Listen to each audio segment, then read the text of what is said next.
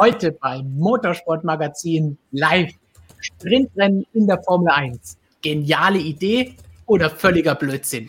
Dazu aktuelle News, wie immer ein QA mit euren Fragen, die verrücktesten Fun Facts diesseits des Fahrerlagers und jede Menge des unvermeidlichen Nonsens, den ihr von uns schon lange gewohnt seid. Und damit würde ich sagen, hallo in die F1-Welt. Servus, liebe MSM-Freunde. Winke, winke in die illustre Runde hier bei uns an Christian, an Flo und an Jonas. Hallo zusammen. Hallo. Waren die Mikros fast noch einen Tick zu lange gemutet, aber wir haben es noch retten können. Immer wieder Mittwoch 17.30 Uhr sind wir für euch da. Christian, der erste Launch des Jahres ist vorbei. Das erste 2021er Auto ist auf der Strecke gefahren, wie wir eben im Intro schon lautstark zu hören bekommen haben. Der erste quasi Technikcheck ist geschrieben, gesprochen, gefilmt von dir. Und trotzdem hast du gesagt, so ein bisschen Launch-Feeling hat dir noch gefehlt. Ist es mittlerweile anders? Ja, ich weiß nicht. Also ich weiß jetzt auch nicht, ob es an mir lag, dass das Launch-Feeling noch nicht so richtig aufkam oder ob es an der Präsentation an sich lag. Wobei McLaren hat sich ja eigentlich schon Mühe gegeben in Anbetracht der Umstände, vielleicht weil die Saison doch noch ein bisschen weiter oder die Testfahrten vor allem auch noch ein bisschen weiter weg sind als sonst bei den Präsentationen, aber so richtig in Stimmung komme ich noch nicht, um ehrlich zu sein. Mal schauen, Flo, bist du besser in Stimmung und vor allen Dingen, was uns bei dir natürlich interessiert, die brennende Auflösung des Cliffhangers von letzter Woche. Hast du dein Simrace gewonnen? Hast du uns den virtuellen Pokal mitgebracht? Ich habe den virtuellen Bottas gemacht. Ich bin zweimal Zweiter geworden. Ähm, Gibt aber zwei Man kann natürlich jetzt, ja, ich war auch in beiden Qualifyings Zweiter. Das war einfach so. Das ist einfach so gelaufen. Ich will euch jetzt nicht mit den Details langweilen. Zweimal plus zwei. Du sprichst nur über Siege. Ja, jeder, jeder, der zwei. Motorsport ist eigentlich immer so. Der erste hat eigentlich gar nichts zu erzählen, weil er hat gewonnen. Alle anderen haben einen Grund, warum die nicht gewonnen haben. So. So, Jonas, Du, du hast kein mhm. Rennen gewonnen, aber du hast dich heute mit Auktionshäusern in Verbindung gesetzt wegen unzähliger Supersportwägen. Äh, was ist, nee, was ist da los? Nicht. Was ist los? Willst du dem Alpha untreu werden? Habe ich tatsächlich nicht getan. Das war der, war der Kollege Markus, der das verbrochen hat heute. Genau, ich bleibe treu. Also, ähm, ja, aber ja, tatsächlich. Ähm, das war heute die, Geschichte, die so rumging. Sebastian Vettel verkauft acht absolute Hammerkisten. Kisten ist schon ein Schimpfwort dafür. Eigentlich sollte ich es so gar nicht ausdrücken. Also, ja, der absolute Hammer. Äh, was sind es, glaube ich, fünf Ferrari waren es, zwei Mercedes und ein BMW. Ähm, ja, ein schwarzer Ferrari war auch leider dabei. Das darf vielleicht nicht sein, aber okay.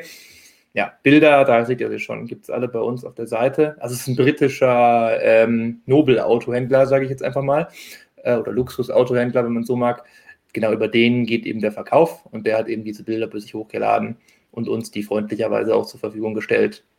Für ihn sicherlich auch nicht schlecht, wenn, ja, vielleicht schaut ja einer zu, der jetzt Interesse hat. Kriegen wir noch Provision? Mal schauen. Von uns, ich glaube, mhm. Christian, von dir habe ich gehört, du, du hättest da schon den einen oder anderen im Auge.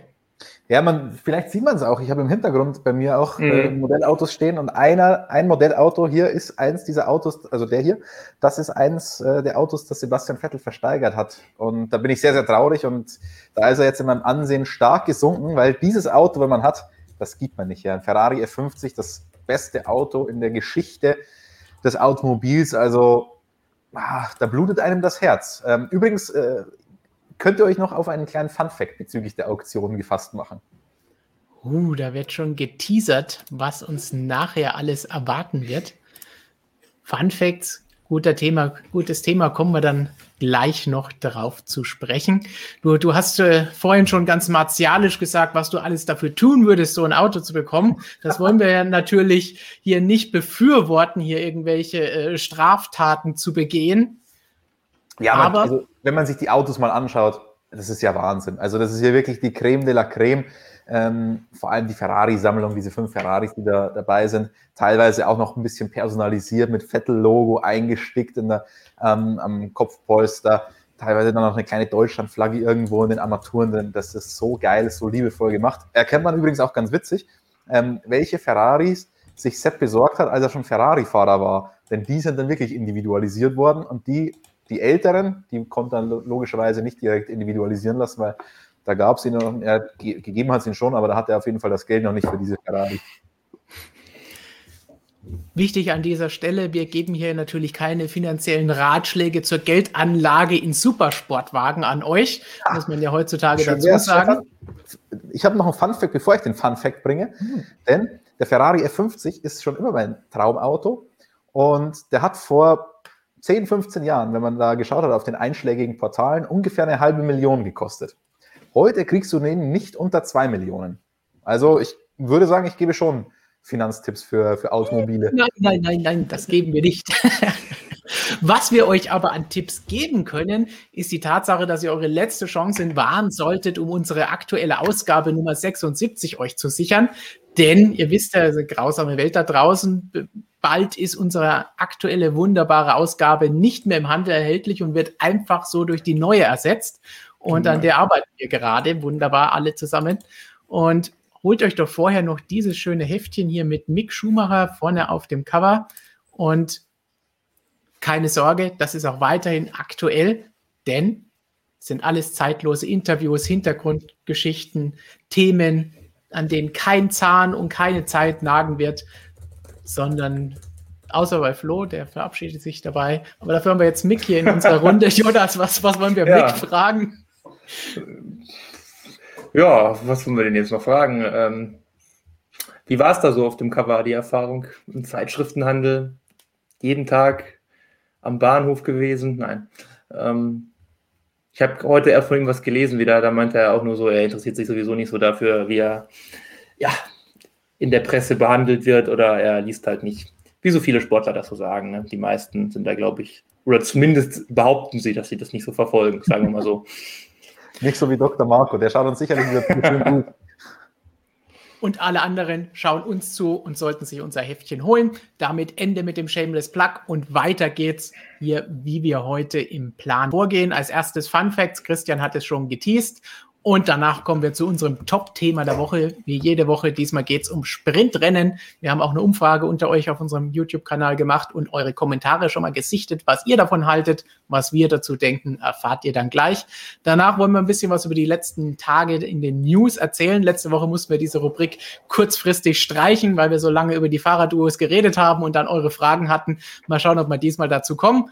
Und ganz wichtig, wie immer, ihr habt dann das sagen, wenn ihr bestimmt mit euren Fragen, die ersten Superchats und sonstigen Fragen kommen im Live-Chat gerade schon rein, worum es nachher gehen wird. Aber vorher, Christian, du hast ja schon mehrfach von Fun Facts gesprochen, dann schieß doch gleich mal los. Also ich fürchte, wir werden heute noch öfter über, über Vettels Ferrari sprechen. Über, nicht nur über die Ferraris, die er da verkauft, sondern über seine ganzen Autos. Ähm, ist ja eine, wirklich eine irre Geschichte. Für mich auch die, die, die News des, des Tages, die News der Woche vielleicht sogar höher als, als der McLaren-Launch ähm, denn der war vorhersehbar, was wir da zu sehen bekommen. Mein Fun Fact hat tatsächlich damit zu tun, denn auf dieser Auktionator äh, sagt auf seiner Website auch ein bisschen was über die Fahrzeughistorie und logischerweise steht bei allen, werden direkt vom vierfachen Formel 1 Weltmeister Sebastian Vettel verkauft. Aber dann steht da zum Beispiel auch noch eine Wartungshistorie. Und das ist ganz witzig.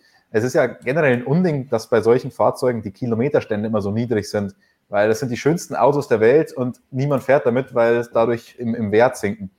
Das führt dazu, dass der Ferrari La Ferrari von Sebastian Vettel zwischen März 2017 und April 2018 genau null Kilometer bewegt wurde. Denn er hatte im März 2017 eine Wartung beim Kilometerstand von 109 und im April 2018 dann auch nochmal eine Wartung bei 109 Kilometer. Ein Jahr später war es dann fast schon, ich würde mal sagen, Langstreckenfahrzeug, denn da stand der Kilometerstand bei 166. Das sind brutale Werte. Das, das, das nenne ich wirklich mal Fakten. Vielleicht weniger Fun, aber viele Fakten auf jeden Fall. Passend von Float dazu, der F50 GT ist der geilste Ferrari. Also bist du schon mal bestätigt in deiner Meinung von. Ja, aber GT ist ein anderer. So, hast du noch mehr Fakten? Oder können wir weitergehen? Könnt ihr euch noch mehr Kilometerstände von seinen Boliden runterrattern? Aber ich glaube, äh, das machen wir dann später noch. Das machen wir eine Tabelle ins Heft, da freut sich Klaus. Vielleicht noch einen schönen Grafen dazu, wie sich die äh, Kilometerstände über die Jahre entwickelt haben. Finde ich geil. Aber man muss sich das auch mal vorstellen.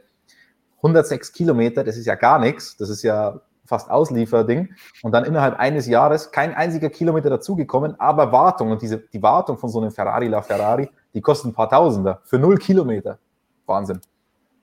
Christian könnte wirklich noch stundenlang weiter darüber reden. Deswegen machen wir im Uhrzeigersinn einfach schnell weiter, dass Jonas oder Kimi uns einen Funfact geben. Oh, ja, dann macht besser ich das, glaube ich. ähm, der hat aber ein bisschen was mit Kimi zu tun, ganz, ganz kleines bisschen. Sehr am Rande. Und zwar ist es eigentlich mehr eine, eine Fun-Fact-Frage. Und zwar, ähm, was haben denn sechs aktuelle Formel-1-Piloten gemeinsam, wenn wir mal an das Debüt Mick Schumachers denken in diesem Jahr? Also definitiv ja. nicht für Haas gefahren. Ich dachte, die alle gegen den Vater gefahren sind, oder was? So sechs? schaut's aus. Ja. So schaut's so aus. Viele. Das sind tatsächlich ja, sechs Fahrer. Ich war selbst schockiert, ja. Aber durch die Mercedes-Zeit, ja. Ja, das bringt halt zum Beispiel Herren Perez und Ricardo noch ins Spiel, mit denen man vielleicht nicht recht, oder auch Hamilton tatsächlich. Das hat mich ja damals immer so ein bisschen, ich weiß nicht, ob es mich gestört hat, irgendwie, als der Hamilton kam, der kam ja schon mit Sven Fahren und als Top-Talent irgendwie rein. Und gleich halt im ersten Jahr nach Schumacher, dass halt wirklich dieses Duell dann nie stattgefunden hat, das hätte mich damals irgendwie schon immer ein bisschen interessiert. Ein bisschen erleichtert war ich vielleicht auch, dass irgendwie, ja, der Michael sich den nicht auch noch antun musste, der Alonso hat schon gereicht, aber ähm, ja, ansonsten, ja, Alonso natürlich, Raikön und ja, wie gesagt, Hamilton. So, Flo, kannst du das Ganze noch überbieten? Ich habe den aller, allerbesten. Also, äh, morgen jährt sich der 20. Todestag von Dale Earnhardt und ich habe mit unserem NASCAR-Spezialisten, dem Stefan Vornbäum, mich mal ein bisschen ausgetauscht, weil ich für morgen auch so ein On This Day zu dem Thema gehabt, gemacht habe. Ähm, könnt ihr euch dann mal anschauen, was Danny Ricciardo denn mit Dale Earnhardt zu tun hat. So. Aber jetzt zu Dale Earnhardt. Der hatte natürlich, wie sich das für einen Top-US-Sportler gehört, richtig geile Spitznamen. Und zwar der Ironhead, der Man in Black, der Intimidator und der Mr. Restrictor Plate. So, Mr. Restrictor Plate, das ist, habe ich mich gefragt, wo kommt sowas her? Also erstmal Restrictor Plate ist klar, ne, ist halt ein Luftmengenbegrenzer auf den Ovalen, damit die nicht so viel Leistung haben, damit die Autos nicht so schnell sind. Und ich muss jetzt kurz gucken. O-Ton von Stefan Vornbäum, weil er damit sehr erfolgreich war. Er konnte Luftverwirbelungen lesen wie kein anderer. So.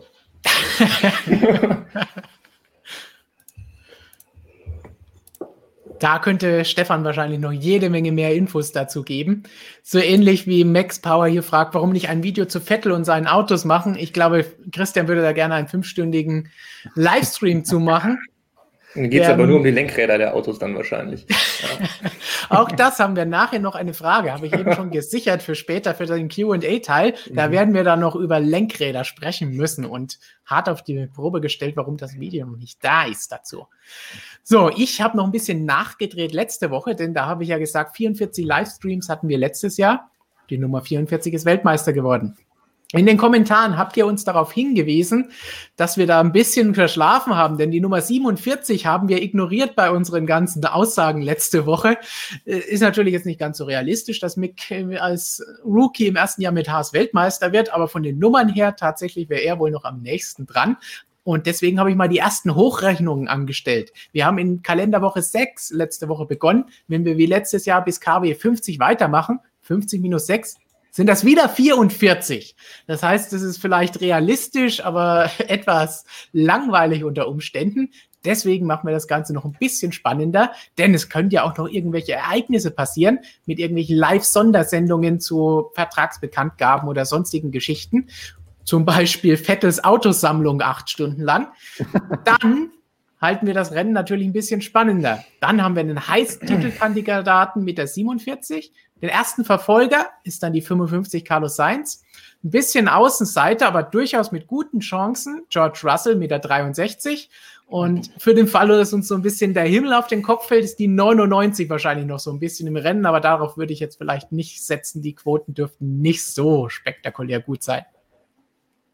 Habt ihr irgendwelche Favoriten bei diesen Fahrern. Hm. Ich wir, das Unfaire ist, wir können es beeinflussen, wie viele Streams wir machen. Hm. Ja, da würde ich auch Science sagen. Ich warte darauf, dass mein Handy klingelt und der Doktor anruft und sagt, wir sollen die Livestreams langsam mal stoppen, dass wir maximal bei 33 rauskommen. So, dann kommen wir. Oh, Not meint, Christian, du brauchst deinen eigenen Twitch-Kanal. Dort kannst du dann sagen, was er willst und drei Stunden Monologe halten. Ist das nicht jetzt auch schon der Fall? Interessante Idee. Ich werde mir das überlegen. Okay.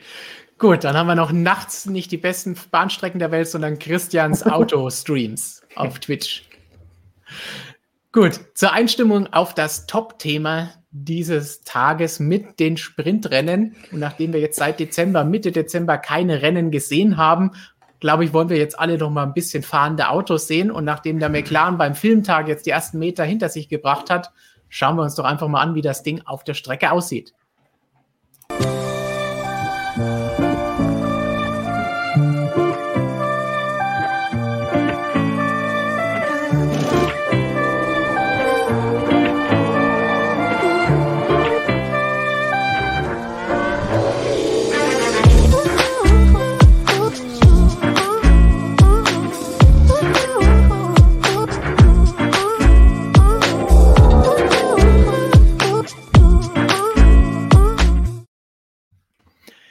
So, das war ein bisschen Rennaction für euch, fahrende Autos auf der Strecke.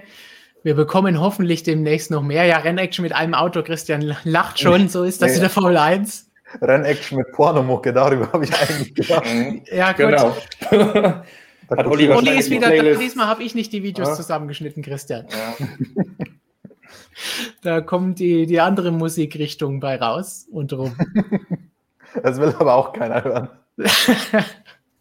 Ich sag mal so, ich teaser, es ist nicht Kalgo bei Stefan. Hey, hey, hey, schon wieder besondere Wünsche. Dann gehen wir doch schnell zum Top-Thema, weswegen ihr auch alle eingeschaltet habt. Hoffentlich, vielleicht auch für den Blödsinn, wer weiß. Sprintrennen in der Formel 1. Vielleicht schon ab diesem Jahr 2021. Worum geht es dabei genau? Und hinterher wollen wir natürlich drüber reden, finden wir das gut oder nicht? Und was haltet ihr davon? Wir haben die Umfrageauswertung und eure Kommentare ein bisschen gescreent. So, für den Anfang einfach mal ein paar Fakten. Sprintrennen soll dazu dienen, die Startaufstellung für das in Anführungsstrichen Hauptrennen darzustellen. Es ist alles noch nicht final entschieden. Es wird noch diskutiert. Wir kennen das ja in der Formel 1. Das dauert manchmal ein bisschen länger. Das wird auch nachher noch ein Punkt von mir sein, ob ich wirklich dran glaube, dass das alles sich noch ausgeht für diese Saison. Neues Format am Rennwochenende soll sein Freitag Qualifying, Samstag Sprintrennen, Sonntag das Rennen. Sprintrennen ungefähr 100 Kilometer. Bei den Punkten sind sie sich noch nicht so wirklich sicher, soll es Punkte geben oder nicht. Wenn ja, wie viele? Altes Format für die ersten sechs oder wie soll das Ganze aussehen? Aber am liebsten würden sie es bei drei Rennen testen. Die sind aktuell Montreal, Monza und Interlagos. Also teilweise noch sehr, sehr weit weg, sodass sie Zeit haben, sich zu überlegen, wie das Ganze funktionieren könnte und ausarbeiten können. Es gibt auch schon Reaktionen vom McLaren Launch zu der ganzen Geschichte. Was haben Andreas Seidel, Daniel Ricciardo und Co. gesagt und hinterher, was halten wir davon?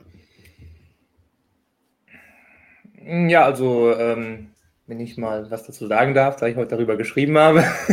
dieses ich würde Mal schon, dich darum bitten. Dieses Mal habe ich das wirklich getan. Ähm, ja, also Daniel meinte halt, er hat erst so ein paar Sorgen gehabt, aber meinte damit, glaube ich, fast sogar eher diese alte Idee, die ja Stefano Domenicali neulich schon völlig irgendwie zu den Akten gelegt hat, nämlich die Reverse Grids, also die umgedrehte Startaufstellung, so wie es das ja auch äh, in Formel 2, Formel 3 gibt. Ähm, bei Sprintrennen äh, zeigte er sich sogar relativ begeistert, meinte im Grunde, ja, je mehr Rennen halt, desto besser. Er fährt halt lieber die drei Rennen mehr als jetzt da ähm, die Trainings, also lieber wirklich mehr Racing als nur üben. Ähm, aber ihm geht es halt vor allem darum, eben deshalb auch diese Reverse Grid-Idee, fand er halt nicht so geil. Ähm, naja, es soll nicht künstlich werden, ähm, es soll halt immer auch noch der Beste wirklich vorne stehen.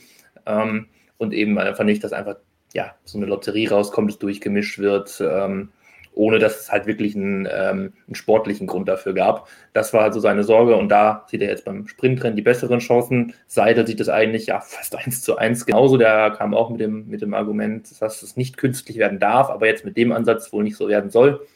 Ja, und was er noch verraten hat auch, oder was eigentlich ja nach der, nach der Mini-Aussendung da äh, oder dem Mini-Teil in der Aussendung von der F1-Kommission, ähm, dass eben auch weitgehend so Einigkeit herrscht da jetzt irgendwie bei den Teams schon tatsächlich mal. Auch in dem Punkt ist halt nur noch nicht beschlossen, weil es jetzt noch ja genau eben ausgestaltet werden muss, wie das jetzt dann alles genau funktioniert. Du hast ja gerade schon die paar Punkte genannt, die dann da vielleicht noch offen sind. Gibt es Punkte, gibt es keine Punkte? Wo denn wirklich genau bleibt es bei den drei Kandidaten? Ähm, ja, da muss dann eben wirklich das auch dann optimal sitzen, nicht, dass es halt so endet, sage ich mal, wie ähm, Qualifying 2000, äh, wann war das? 16 ja. Knockout Qualifying. Große Freude war das. Spektakel, mhm. absolutes Spektakel. Mehr kann man dazu nicht sagen. So, wollen wir vielleicht, nachdem wir jetzt die Fakten ein bisschen etabliert haben, schauen, was ihr zu Hause zu der ganzen Sache gesagt habt und welche Meinung ihr habt. Und danach hören wir dann rein, was wir davon halten. Und vielleicht auch von euren Meinungen. Brun Diet sagt, das Wochenendformat der letzten Jahre hat doch auch gepasst. Gerade 2018 und 2019 gab es sehr viele wirklich gute Rennen und Qualis. Wenn man mit den neuen Autos 22 dann überholen noch einfacher gemacht wird, sehe ich absolut keinen Grund für Sprintrennen. Das Schöne ist, es gab ein Hin und Her. Das heißt, es gibt zum mhm. Beispiel auch positive Meinungen zu der ganzen Geschichte. Yannick sagt, denke schon, dass es für dieses Jahr ein guter Versuch sein kann. Glaube aber, dass man das ab nächstem Jahr dann gar nicht mehr benötigt, da es wahrscheinlich ein zusätzliches Spannungselement dienen soll. Max hat einen langen Text dazu gesagt. Ich finde es gut, dass man die Sprintrennen integrieren möchte, bin allerdings der Meinung, dass man das zuerst einmal für ein paar Rennen testet, damit diese Idee nicht so endet wie das, was Jonas gerade eben gesagt hat beim Qualifying 2016. es wäre allerdings nur interessant, wenn man jedes zweite Wochenende ein Sprintrennen mit umgekehrter Startreihenfolge machen würde, damit die kleinen Teams auch mal Punkte mitfahren können. Huh, jetzt kommen wir schon wieder in komplizierte Varianten. Mal schauen. Fred Jupiter, ich finde es okay für die Nachwuchsserien, um Rennpraxis zu sammeln, aber nicht im Grand Prix-Sport. Denn für mich würde es an Wert verlieren. Ein Grand Prix ist einfach ein Rennen am Sonntag über anderthalb Stunden und 305 Kilometer. Und beim Qualifying ist einfach der Fight um die perfekte und schnellste Runde der Reiz. Das waren schon mal ein paar schöne Sachen. Machen wir noch einen von Manuel, nicht unser Manuel. Mir fehlt die Auswahl F2-Format. Also ein kürzeres Rennen und dann erneut wieder Reverse Grid, denke ich mal. Finde, dass sie dies zumindest in einigen Rennen testen könnten, vor allem da die Saison sehr wahrscheinlich ebenfalls nicht wie eine perfekte normale Saison ablaufen wird. Das ist nochmal ein anderes Thema, über das wir wahrscheinlich sprechen müssen. Dennis sagt wieder Reverse Grid der Top 8, dann machen, sonst weg damit. Und Professor Dr. Racer hat sich auch noch dazu geäußert, egal ob Sprintrennen oder Hauptrennen, von mir aus beides. Ich freue mich schon die ganze Woche auf die gebügelten Hemden von Jonas und die hoffentlich heutige Fashion Show von ihm. Dann müssen wir doch da gleich mal reinschauen. Fashion Show von Kimi. Kimi sieht ein bisschen mit der Sonnenbrille natürlich ein bisschen fashionmäßiger aus. Natürlich, immer. Was hat es mit den gebügelten Hemden auf sich? Na, habe ich doch nicht gemacht. Was hat es damit auf sich? Weiß nicht mehr letzte Woche. Nee, habe ich, hab ich mir schon wieder weggesoffen. Ach so. naja, nicht, nicht nur Flo hatte halt noch Pläne, ne? Aber wir willst jetzt auch nicht auflösen, was da war. Nö, mit er wollte ja bügeln. Und noch ein Kommentar von TXY. Ich finde es unabhängig davon, wem es nützt oder schadet, aus traditionellen Aspekten her falsch. Klar, das Qualifying-Format hat schon einige Änderungen erlebt, aber es gibt halt seit eh und je nun mal nur einen Grand Prix. Zudem hat sich das aktuelle Konzept seit über 14 Jahren bewährt. Wenn das derzeitige Format nicht genug begeistert, dem kann ich nur sagen, es liegt nicht am Format, sondern am großen Performance-Delta zwischen den Teams. So, das waren jetzt erstmal ein paar Eindrücke. Natürlich gab es noch sehr viel mehr. Wer alle wissen will, einfach mal unter unserer Umfrage auf dem Kanal in der Community Card nachlesen, was ihr alle geschrieben habt und mitdiskutieren. Jetzt erstmal hier im Live-Chat diskutieren und mit uns. Flo, stimmst du irgendeiner dieser Meinungen zu? Hast du eine ganz andere Meinung? Ja, ich meine, es gibt natürlich beide Seiten. Ne? Einerseits, ja, Tradition ist richtig. Ähm, Grand Prix ist Formel 1, Grand Prix gibt es auch nur noch Formel 1. Ich meine, ich habe, als ich früher angefangen habe, Motorsport zu schauen, ich habe immer schon alles geschaut, also alles, was mich irgendwo angesprochen hat. Also früher super Tourenwagen, halt Sprints mit Tourenwagen, ganz, was ganz anderes als Formel 1, fand ich auf seine Art und Weise genauso geil wie Formel 1, auch schon als kleiner Junge, Motorradrennen genauso. Und man kann natürlich nicht, also man kann nicht versuchen, jetzt aus der Formel 1 sowas zu machen, eine MotoGP oder so. Also den Ansatz bei einem Sprintrennen zu versuchen, ist, also das jetzt nicht, aber man kann sicherlich den Sport auch muss auch ein bisschen mit der Zeit gehen. Ich meine, der Grand Prix, der war früher auch 500 Kilometer lang, als Fangio und so gefahren sind. So, das ist auch nicht mehr. Das war auch nicht mehr zeitgemäß irgendwann und waren es 300 Kilometer. Und auch was der eine Leser geschrieben hat, von wegen, vom 1 Rennen muss 305 Kilometer und anderthalb Stunden sein, stimmt auch nicht. Monaco sind keine 300 Kilometer und Monza ist auch nicht anderthalb Stunden. Also du kannst schon, finde ich, du könntest Monza mehr fahren als 300 Kilometer, um das Rennen auf anderthalb Stunden zu strecken. Fände ich okay. Oder früher der alte Hockenheimring, der wurde ja umgebaut, weil die Rennen zu kurz waren, zu wenig, zu, zu wenig Action für die Zuschauer, nur 45 Runden. ja, du hättest auch einfach mehr fahren können, wärst trotzdem in der Zeit geblieben von einem anderen Grand Prix. Wärst halt 350 oder vielleicht auch 400 Kilometer gefahren. Also ich finde, man kann, je nachdem, an welchem Austragungsort du bist und ob das auch passt, kannst du auch das Format dementsprechend anpassen und mal was anders machen, wie es, wie gesagt, in Monaco auch gemacht wird. Es werden da keine 300 Kilometer gefahren.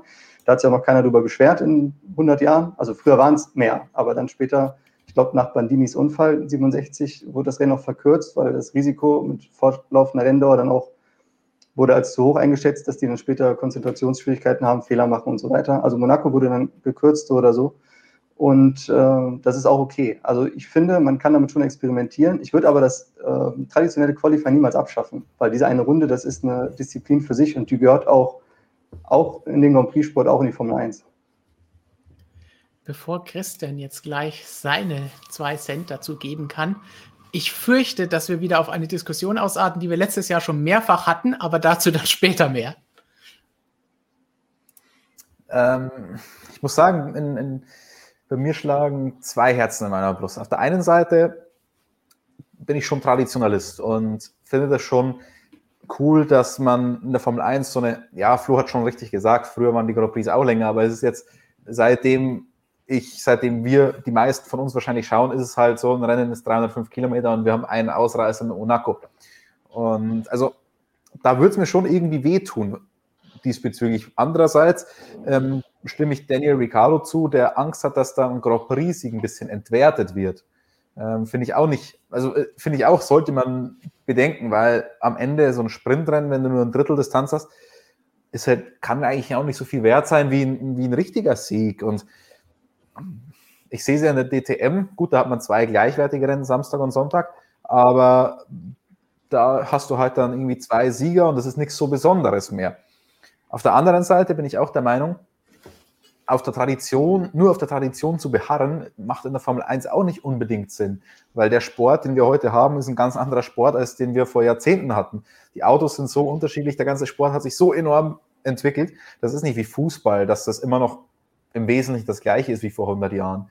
Und deswegen muss man da vielleicht schon mal die ein oder andere Anpassung vornehmen, um da wieder zeitgemäß zu sein, wie Floß auch meint. Also deswegen, ich bin da sehr zwiegespalten, was das angeht. Das sind Worte, das bei mir dann auch nachher, glaube ich, noch fallen wird, weil ich habe ja vorhin mit Robert schon mal darüber gesprochen, unter anderem wegen der DTM. Das heißt, ich werde noch viele DTM-Beispiele gleich bringen können, weil, weil wir darüber diskutiert haben. Aber was du eben richtig gesagt hast, es ist ja jetzt auch nicht so, dass, dass direkt der Sport dadurch verändert wird. Es wird das Format verändert, aber das Format, weil du Fußball angesprochen hast, wurde da auch schon verändert zum Beispiel, wie viele Teams nehmen an einer Weltmeisterschaft teil, wie viele, welches Format hat äh, ein Europapokal der Landesmeister heute Champions League. Genau das sehe ich jetzt mit Qualifying, Sprintrennen, Rennen. Das sind so das Drumherum, was dann auf der Strecke passiert. Bleibt ja dann gleich, der als erster über die Ziellinie fährt, gewinnt. Das ist so ähnlich wie wer die meisten Tore schießt und wir haben kein Phrasenschwein. Das wäre jetzt auch ein teurer Satz geworden sonst. Aber deswegen Tradition, Nein, was in der Formel 1 aber auch oft kommt, sind diese Statistik-Freaks. Da haben wir ja auch einige unter uns. Und da ist dann jetzt auch so ein bisschen die Frage, was ist dann jetzt eigentlich die Pole? Das Qualifying am Freitag oder das Sprintrennen, Quali-Rennen am Samstag, weil das die Startaufstellung fürs Rennen ist? Ähm, kann man Hamiltons Rekorde je wieder einholen oder wie läuft das Ganze ab? Wird dann viel einfacher. Du kannst zwei Pole-Position an einem Wochenende holen. wow, das ist ja super geil. Also das heißt, in Monaco hat derjenige, der die Bestzeit im, im, im Zeittraining fährt, hat dann quasi zwei Pole Position schon. Das ist cool. Und zwei Siege. Außer natürlich, wir haben Monaco 2012 und haben dann wieder fünf äh, Place Grid Penalty für den eigentlichen Pole Setter. Dann wird es auch wieder kompliziert. Hm. Dann haben wir wieder das Problem, wer, wer hat denn jetzt wie viele Pole Positions am Ende? Jonas, du schaust skeptisch. Ja, es wurde schon so viel gesagt. Viel Neues fällt mir da nicht mehr ein. Also ich habe auch schon die, den Statistiken, äh, statistischen Punkt wollte ich gerade auch noch ansprechen, genau, dass es sehr kompliziert werden kann. Ähm, ja, auch gut, das andere, dieses Entwerten eines Sieges, wie, wie das Beispiel DTM gerade fiel, das finde ich auch. Das ist jetzt für uns vielleicht noch weniger ein, ein, Problem. Wenn ich jetzt irgendwie aber zum Beispiel mal so wirklich oldschool irgendwie an Tageszeitungen denke, das finde ich schon ein bisschen schwierig, wenn ich dann halt montags da irgendwie meinen Sportteil machen will und kann dann wirklich nicht irgendwie den einen Sieger verkünden, sondern habe halt immer zwei Sieger. So, das ist ja auch schon irgendwie blöd. Ähm, ja, pff, ansonsten alleine als Attraktion das Sprintrennen für sich mal so sehen, das, das äh, finde ich ganz geil, auch was die sich da jetzt scheinbar ja mit den drei Rennen da rausgepickt haben, das finde ich ganz gut so. Montreal, Sao Paulo und ähm, Monza, äh, das könnte ganz gut passen, da muss man sich natürlich auch noch die richtigen für aussuchen.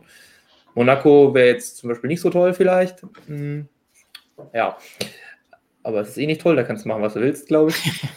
Ähm, ja, also an für sich, also wirklich das mal zu sehen, finde ich mal ganz cool, wenn wirklich auch mal im Rennen, das ist dann aber auch wieder die nächste Frage, wie funktioniert das dann, äh, was sagt jetzt Pirelli dazu? Das, da bin ich auch schon drauf gespannt irgendwie, weil die Reifen, ähm, weiß ich nicht, ob die dann dafür, die gleichen Reifen auch dafür taugen, ähm, die dann wirklich mal durchzuziehen oder so, weil im Sprintrennen wirst du dann ja sicherlich keinen Stop machen oder wird das verboten, wird das nicht verboten, ist dann auch die nächste Frage. Ich meine, das kommt ja dann in der äh, Formel 2, kennen wir das ja auch. Also es ist selten, aber in Bahrain ist es ja zum Beispiel so, weil der, der äh, Verschleiß so groß ist, da sehen wir das ja auch teilweise mal, dass da mal jemand eine, eine Pitstop-Strategie versucht im Sprintrennen. Ist dann die große Frage, ob das da irgendwo passieren wird, vielleicht. Wie lang sind die Sprintrennen dann genau? Ähm, ja, also da gibt es noch so ein paar offene Fragen, aber rein sportlich finde ich das ganz cool, aber dieses Ganze drumherum, statistisch möglicherweise Sieg entwertet, finde ich nicht so gut. Ich habe in den Kommentaren gelesen, Punkte fürs Qualifying, das finde ich schon, ja, seit Jahren, dass man das eigentlich mal machen könnte, um das ein bisschen aufzuwerten, weil ich auch ganz klar der Meinung bin, dass diese, diese Zeitenjagd, die muss es weitergeben, äh, weil es einfach geil, einfach nur auf eine schnelle Runde, wer ist da der Beste, äh, dabei sollte es bleiben. Schauen wir uns vielleicht mal diese, diese Punkte noch mal ein bisschen an. Also Andreas Seidel hat gesagt, Sie müssen jetzt schnellstens eine Arbeitsgruppe gründen, damit Sie die, die ganzen Eckpunkte auch wirklich festnageln können. Das ist das, was Sie vorhin angesprochen haben. Ja, hoffentlich wird das so schnell gehen bis, bis Montreal, dass das auch hinterher abgestimmt ist. Da bin ich mir noch nicht so mit so wirklich sicher. Dann wurde auch über die Punkte viel diskutiert, dass es ja eigentlich heißt, am Ende bekommen eh nur die Top-Teams wieder mehr Punkte. Seht ihr diese Gefahr, dass dann Hamilton noch früher Weltmeister ist?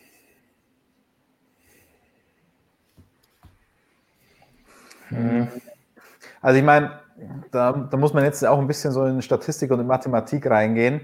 Also ja, je mehr Rennen man hat in der Saison, desto wahrscheinlicher ist es, dass man ja einen vorzeitigen Weltmeister auch hat. Ähm, jetzt, wenn du auf Sprintrennen auch Punkte gibst, es gibt dann natürlich später auch wieder mehr Punkte zu holen, logischerweise noch, aber trotzdem ist es. Ja, das wird darauf hinauslaufen. Ich meine, die Frage ist natürlich, wie wird die Startreihenfolge für dieses Sprintrennen ermittelt? Wenn du die mit einem Qualifying machst. Das soll ja scheinbar. Ja, ja, also ganz normal Qualifying, Freitag. Ja. Ähm, dann Sprintrennen und das Sprintrennen ist dann die Startaufstellung fürs Hauptrennen. Ähm, also wenn du jetzt, also klar, du kannst von hinten raus ja wieder mehr Punkte holen, wenn es auch noch Sprintrennen gibt, aber insgesamt ist die Wahrscheinlichkeit, dass man einen Weltmeister vorzeitig hat, höher mit dieser Variante, als wenn man eine ganz normale Saison hat. Und jetzt bei 23 Rennen ist die Wahrscheinlichkeit schon relativ hoch, dass man den vorzeitigen Weltmeister hat und dass es bei den letzten Rennen um gar nichts mehr geht. Das heißt, es ist auf jeden Fall ein Thema, das man vielleicht bedenken muss, aber andererseits, es, es ist halt nun mal so, es gibt dafür ja auch mehr Rennen, um mehr Punkte zu holen. Sieg verwässert hat Jonas, glaube ich, eben schon alles soweit gesagt oder sieht das jemand anders? Komme ich, glaube ich, mit den DTM-Geschichten gleich eh nochmal drauf. Und dann ist natürlich noch die Frage, sieht man dann am Samstag eigentlich nur eine kurze Version, so einen kleinen Teaser-Trailer für das, was man am Sonntag sieht, weil das Kräfteverhältnis eh gleich bleiben wird, sie in der Reihenfolge ins Ziel fahren, wie dann am Sonntag auch. Haben wir dann zwei Prozessionen in Barcelona. Wobei, das glaube ich, muss man auch ein bisschen entkräften. Die Formel 1 ist so hoch spezialisiert, dass da eine geringfügige Änderung der Temperaturen schon einen relativ großen Einfluss haben kann. Wir erinnern uns an Silverstone oder als man da andere Reifen hatte ähm, und Mercedes die Reifenprobleme im ersten Silverstone-Rennen hatte, im zweiten Silverstone-Rennen hat der Max Verstappen gewonnen. Rein theoretisch hätte das ja auch genau gleich ausgemüssen wie das erste Rennen. Aber ähm, kleine Änderungen, kleine Parameter, die da verändert werden, können in der Formel 1 schon relativ große Auswirkungen haben. Natürlich ist immer die Wahrscheinlichkeit da, dass man am Samstag dann was sehr, sehr ähnliches wie am Sonntag sieht, aber muss nicht zwingendermaßen sein. Gut, dann kommen wir zu meinem Lieblingsbegriff, der, der auch gerne gefallen ist, als ich mit Robert vorhin darüber gesprochen habe. Qualifying-Rennen. Das sind für mich zwei Begriffe, die so ein bisschen komplett konträr sind, die, die eigentlich gar nicht zusammenpassen, weil entweder ist ein Qualifying oder ein Rennen. Was soll das Ganze so darstellen? An sich von der Idee her, den Freitag aufwerten, dass da eine Qualifikation stattfindet, wie wir es ja war vor 800 Jahren ohnehin schon mal hatten, mit zwei Qualis, eins am Freitag, eins am Samstag. Finde ich gut. Dann hat man am Freitag auch einerseits für uns und für die Zuschauer ein bisschen was, was interessant ist, was sie verfolgen können, wo man darüber berichten kann, wo man ein bisschen anheizen kann. Dann am Samstag, wenn man da diese Sprintrennen hat, ja, ein Rennen, wo man ein bisschen mehr Action sieht, ist immer noch besser als vier Stunden freies Training, in denen sie vielleicht ihre Runden drehen, meistens vielleicht nur in der Box stehen und darauf warten, dass die Strecke nicht mehr grün ist oder sauber gefahren wird von irgendjemandem, der sich raustraut und am Ende macht es doch keiner. Das heißt, ja, lieber ein Rennen, wo sie eh fahren müssen, um ein bisschen vielleicht Action haben kann. Dann kommt das, was ich Christian vorhin angedroht habe, wo wir letztes Jahr schon viel drüber diskutiert haben. Die Testrennen. Bin ja kein Freund in einer laufenden WM-Betrieb plötzlich irgendwas zu ändern und zu sagen, oh, wir probieren jetzt einfach mal was aus. Das haben wir hier ja schon öfter drüber diskutiert. Hat sich da bei dir was dran geändert? Nö. Da, wir sind da knallharte Sturköpfe. Naja, es ist, es ist ja für alle das Gleiche. Also es ist ja nicht für den einen anders als für den anderen. Und deswegen bin ich da, zitiere ich da gerne Kimi, it's the same for everyone. Für die Fahrer und die Teams, ja, stimmt. Zitiere Kimi weiter. Boah, für die Fahrer und Teams und alle, die da arbeiten, natürlich, ja. Aber ich glaube, da ist die Gefahr für die Zuschauer, dass die das dann irgendwann nicht mehr verstehen. Und warum ist da jetzt ein Unterschied zwischen Montreal und Monaco? Warum ist da ein Unterschied beim Format? Denn es ist ja was anderes, ob ein Rennen 280 oder 310 Kilometer geht. Das merken die ja gar nicht weil vor allen Dingen haben eine höhere Rundenzahl. Das wird da draußen keiner dir sagen können. Aber dass hier plötzlich was anderes abgeht vom Rennwochenendaufbau und wirklich was anderes da ist, nicht Quali-Ding und nur einen Tag weniger wie in Imola letztes Jahr, das merkt man dann schon und das versteht dann vielleicht der ein oder andere Standard-Zuschauer nicht. Nicht die Freaks, die jetzt hier uns zuschauen. Das wollte ich gerade einwerfen, Stefan. Du unterschätzt unsere motorsportmagazin.com-Zuschauer. Niemals. Die, die wissen alles. Natürlich, die lesen ja auch unsere Artikel und schauen unsere endlos langen Streams an. Aber für, für das breite Publikum könnte das eine Gefahr sein, bei der man zumindest aufpassen muss. Dann das berühmt-berüchtigte leidige Thema Reverse Grid ist schon ein paar Mal gefallen, auch in den Vorschlägen von unseren Kommentaren, die ich am Anfang vorgelesen habe. Reverse Grid gegen Sprintrennen. Machen wir da mal unsere berühmt-berüchtigten Abstimmungen. Also da sage ich ganz klar äh, Sprintrennen, bevor Reverse Grid kommt. Was sagt ihr? Sagt uns das bitte auch im Chat. Okay. Daumen rauf und runter. Daumen rauf für Sprintrennen oder Daumen runter für Reverse Grid. Also Stefan, noch ganz kurz zu dem Zuschauerpunkt. Ja. Ähm, dass das vielleicht so der, ich, nicht, nicht abwertend gemeint, wenn ich jetzt 0815 Zuschauer sage, aber der Zuschauer, der ja. halt einfach nur ab und zu mal Formel 1 einschaltet. Genau. Aber ich glaube ganz ehrlich, der checkt die Formel 1 sowieso nicht. Die Formel 1 ist so komplex. Ähm, allein die Strategien, die Technik und alles der schaut sich das halt an, weil er gerade Bock hat, ein bisschen Autos anzuschauen. Aber wirklich verstehen tut er den Sport eh nicht, weil du kannst den Sport nicht wirklich verstehen, wenn du dann nicht komplett in der Thematik drin bist. Und ob er dann noch eine Facette weniger versteht oder nicht, das, da, da, bin ich mir nicht hundertprozentig sicher. Ich weiß, was du meinst. Und vor allen Dingen, ja, der muss die Technik nicht verstehen, der muss sich nicht mit den Bartsports auf Du und Du sein, so wie du, und hier die Technikanalysen machen und verstehen und sich 30 Minuten McLaren-Analyse anschauen. Aber er sollte zumindest wissen, was machen die da. So wie man auch weiß, ja, im Fußball hat man zwei Tore und da beim Ball muss in die Dinger rein. Und hier haben wir jetzt auf einmal irgendwas anderes am Samstag, das die Startaufstellung be beeinflusst das ist zumindest eine Gefahr da bei der Sache, wie ich vorhin gesagt habe. Wie seht ihr das, Flo, Jonas? Ich glaube ehrlich gesagt, dass der 0815-Zuschauer, um jetzt das mal wie Christian zu sagen, der guckt, glaube ich, eh nur das Rennen. Also ich glaube jetzt wirklich so 0815, ja. ein ganz sporadischer Typ, der nur mhm. mal eben reinguckt. Der wird sich auch Samstag keine Zeit nehmen, oh, jetzt ist Qualifying. Der guckt nur das Rennen. Das ist quasi wie, ich gucke nur WM-Finale beim Fußball oder Champions League-Finale. Ja. Du könntest also quasi in der Gruppenphase irgendwie im Handstand spielen oder so, das würden die gar nicht mitkriegen. Genauso wie die also auch das Qualifying-Rennen da nicht mitkriegen. Die gucken eh nur das Rennen. Also würde ich, glaube ich, sagen, du kannst ein freien Training, Qualifying, kannst schon experimentieren, damit wirst du keinen abschrecken, der dann nur mal so oberflächlich reinschaut, weil der am Ende eh nur beim Rennen dabei ist. Jetzt pass mal auf, eine, eine, ganz andere Theorie. Was wäre denn, wenn das Sprintrennen auf einmal bessere Einschaltquoten hätte als das Hauptrennen, weil. Was kürzer ist. Ja, und, und du hörst ja ganz viele Leute, mit, ich spreche mit so vielen Leuten über Formel 1, die, also nicht, mit, nicht nur mit Freaks, sondern egal mit wem man halt so spricht, wo man zu Hause ist, irgendwann kommt die Sprache immer auf Formel 1 und dann sagen die, ja, früher fand ich das cool, heute schaue ich mir den Start an, danach schlafe ich ein. Und jetzt hast du dann irgendwie das Sprintrennen und dann hast du Start und dann bald schon die Zieldurchfahrt. Und dann finden die Leute das vielleicht viel geiler. Ja, Guter Punkt, ja. Ich meine, ich gebe es aber auch schon immer. Die Leute, die nur den Start geguckt haben, das höre ich schon seit 20 Jahren, glaube ich. Also, das hat selbst ja. Hamilton gesagt. Hamilton hat gesagt, als Stumi damals dominiert hat, hat er den Start geguckt ja, und eingepennt. ja. Jan wirft jetzt ein, ein Trainingssprintrennen am Freitag, wo sich die ersten fünf direkt für Q3 qualifizieren. Spannender Freitag folgt spannendes Q3, folgt Rennen nicht entwertet. Das ist ja nochmal noch zum Mitdenken. Widerspruch in sich, Training und Rennen, oder? Du hast bei Qualifying und Rennen schon gemotzt, Stefan? Ja, das ist, das ist jetzt ein komplettes Kreuz und Quer. Also Sprintrennen am Freitag und damit bestimmen wir das Q3 im Qualifying am Samstag. Hm. Und das wiederum bestimmt das Rennen am Sonntag. Aber warum brauchen wir dann noch die anderen Qs? Weil die, die schaut ja dann wirklich niemand mehr an. Ich glaube, dann kommen wir aber auch ganz schnell einfach wieder zu dem guten alten Punkt, wenn wir gerade schon mal den Fußballvergleich hatten, das wird dann wieder viel zu kompliziert, dann ist ja. das einfachste Sportliche, was, was einfach easy zu verstehen sein muss, völlig kompliziert, dann sind wir nämlich genau wieder auch bei diesem Knockout-Qualifying, was wir ja gerade schon mal hatten, was auch kein oh Mensch mehr verstanden hat. Was eigentlich gar nicht so kompliziert war, aber einfach völliges äh, Chaos halt fabriziert hat. Aber das wäre dann jetzt halt, boah, nee. Ja. Andere Meinungen dazu? Ansonsten kurze Zusammenfassung aus dem Chat. Die meisten waren, glaube ich, Daumen nach oben, also für Sprintrennen und gegen Reverse Grid. Da sind wir uns, denke ja. ich, einig alle miteinander, bis auf ein paar Ausnahmen. Dann kommen wir vielleicht zu dem Punkt, der mich, kann man vielleicht sagen, ist aber deppert, aber der mich am meisten noch mit an der Sache stört, dieser Begriff Hauptrennen, Sprintrennen und Hauptrennen. Das stört mich schon immer in Formel 2, Formel 3, GP2 früher.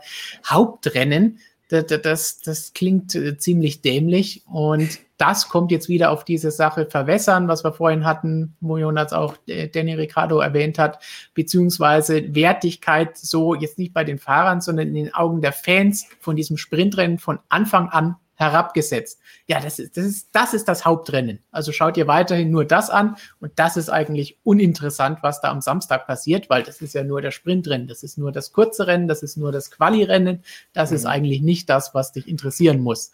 Hat es damit eigentlich von Anfang an ganz schweren Stand, überhaupt anerkannt zu werden wenn wir jetzt das DTM-Beispiel bringen, das, was ich vorhin mit Robert so lange diskutiert habe, weil ich habe ihn gefragt, ob das in den letzten Jahren auch noch so der Fall war. Von Anfang an hat man in der DTM, als sie diese zwei Rennen wieder eingeführt haben, gesagt, Samstag, Sonntag haben wir zwei gleichwertige Rennen, aber für alle Fernsehzuschauer und die Zuschauer auf den Tribünen war eigentlich immer so im Hinterkopf, der Sonntag ist wichtig, weil sie das traditionell so auferzogen wurden und gewohnt waren.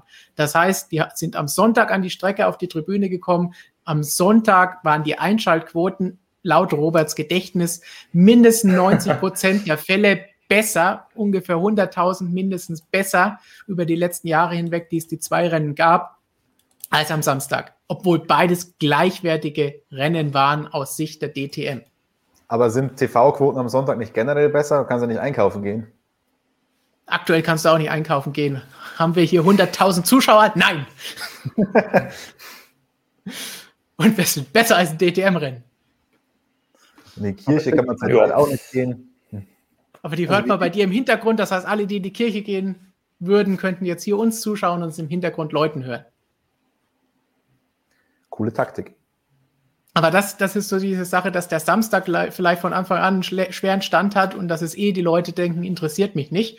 Und passend dazu auch Dank an Robert für dieses Zitat von Hans-Werner Aufrecht, was ich sehr, sehr interessant hierfür finde, der damals gesagt hat, bevor es überhaupt eingeführt wurde, das zweite Rennen, also es war dann noch, was weiß ich, 2016 zurück, der Zuschauer versteht nicht, wenn an einem Wochenende zwei Sieger gekürt werden. Und das ist ein starker Satz und bei dem ich sagen muss, uh, ja, das, da könnte was dran sein. Denn was sagen wir? Wer war der Vorjahressieger letztes Jahr? Sagst du, oh ja, Jamie Green und Paul Di Resta, das waren die Vorjahressieger? Versteht das irgendjemand? Ich weiß bei keinem einzigen DTM-Rennen, wer auch nur einer der beiden Vorjahressieger war, aber okay.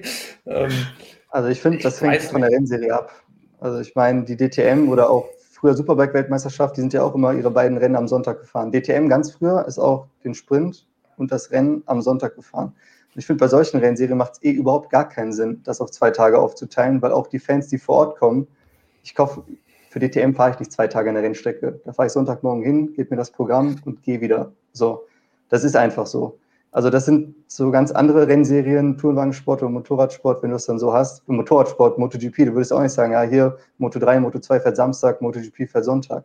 Da kriegst du die Leute dann auch nicht so richtig an die Rennstrecke. Ich meine, MotoGP ist immer noch die Motorradweltmeisterschaft, da geht es vielleicht noch eher, aber DTM, Superbike WM, ne. Also von daher, ähm, ich finde, das kann man schon verstehen, dass es am Wochenende zwei Sieger gibt, wenn das Format nur aus zwei Rennen besteht. Und wenn das eine ein Qualifikationsrennen, das andere das Hauptrennen ist, finde ich es auch nachvollziehbar. Das war im Tourenwagensport eigentlich schon war viele Jahre so und ähm, das finde ich auch okay. Aber in der Formel 1 letztendlich, ich meine, das Wort Qualifikation, das turnt jetzt eigentlich auch keinen an, wenn man ehrlich ist. Qualifikationstraining. Allein das Wort Training ist nicht geil. Also von daher, wenn du jetzt Samstag dann Sprintrennen hast statt Qualifikationstraining, glaube ich nicht, dass das Sprintrennen da irgendwie ähm, sich, dass das schlecht dasteht oder dass es uninteressant aussieht.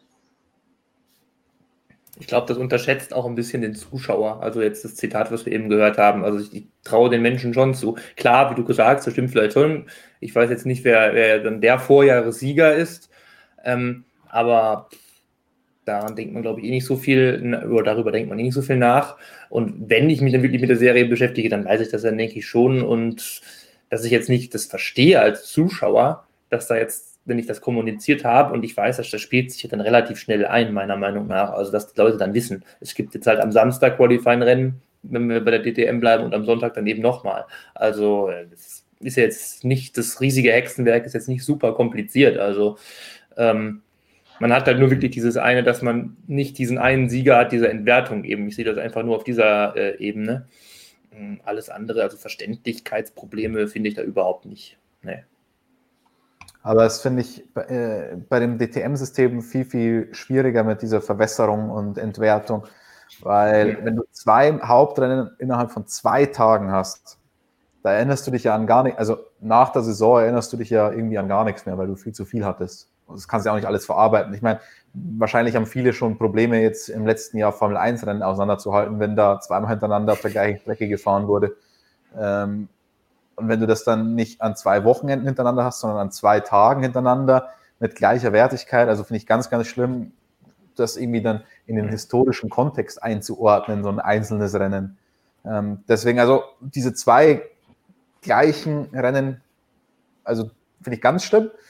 Und mit Sprintrennen ist natürlich dann die Frage, das müsste man eben, glaube ich, auch mal ausprobieren. Deswegen, wie sich das so im Gehirn einbrennt, ob du das dann, ob das dann auch verbessert, oder ob du Hauptrennen, einfach, ob das was ganz was anderes ist. Alleine das Bild ab zu diesem Hauptrennen, die Stunden davor, ähm, Sprintrennen, wie sieht das dann aus? Ist das, ja klar, schon Aufregung wie beim Qualifying oder ist es doch mehr? Also, ich würde es einfach gerne mal ausprobieren, um genau solche Sachen dann rückwirkend einfach bewerten zu können. Und deswegen auch drei Rennen finde ich das auch eine gute Zahl.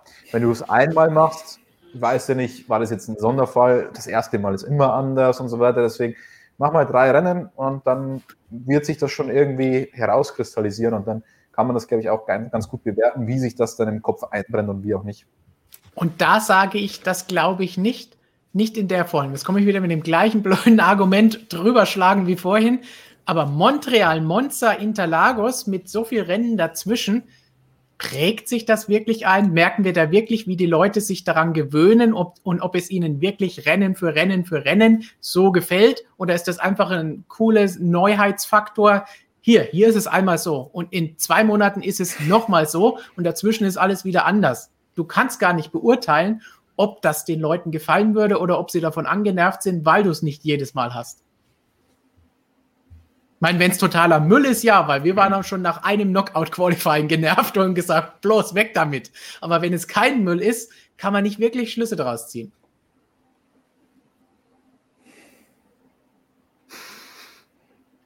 Harte.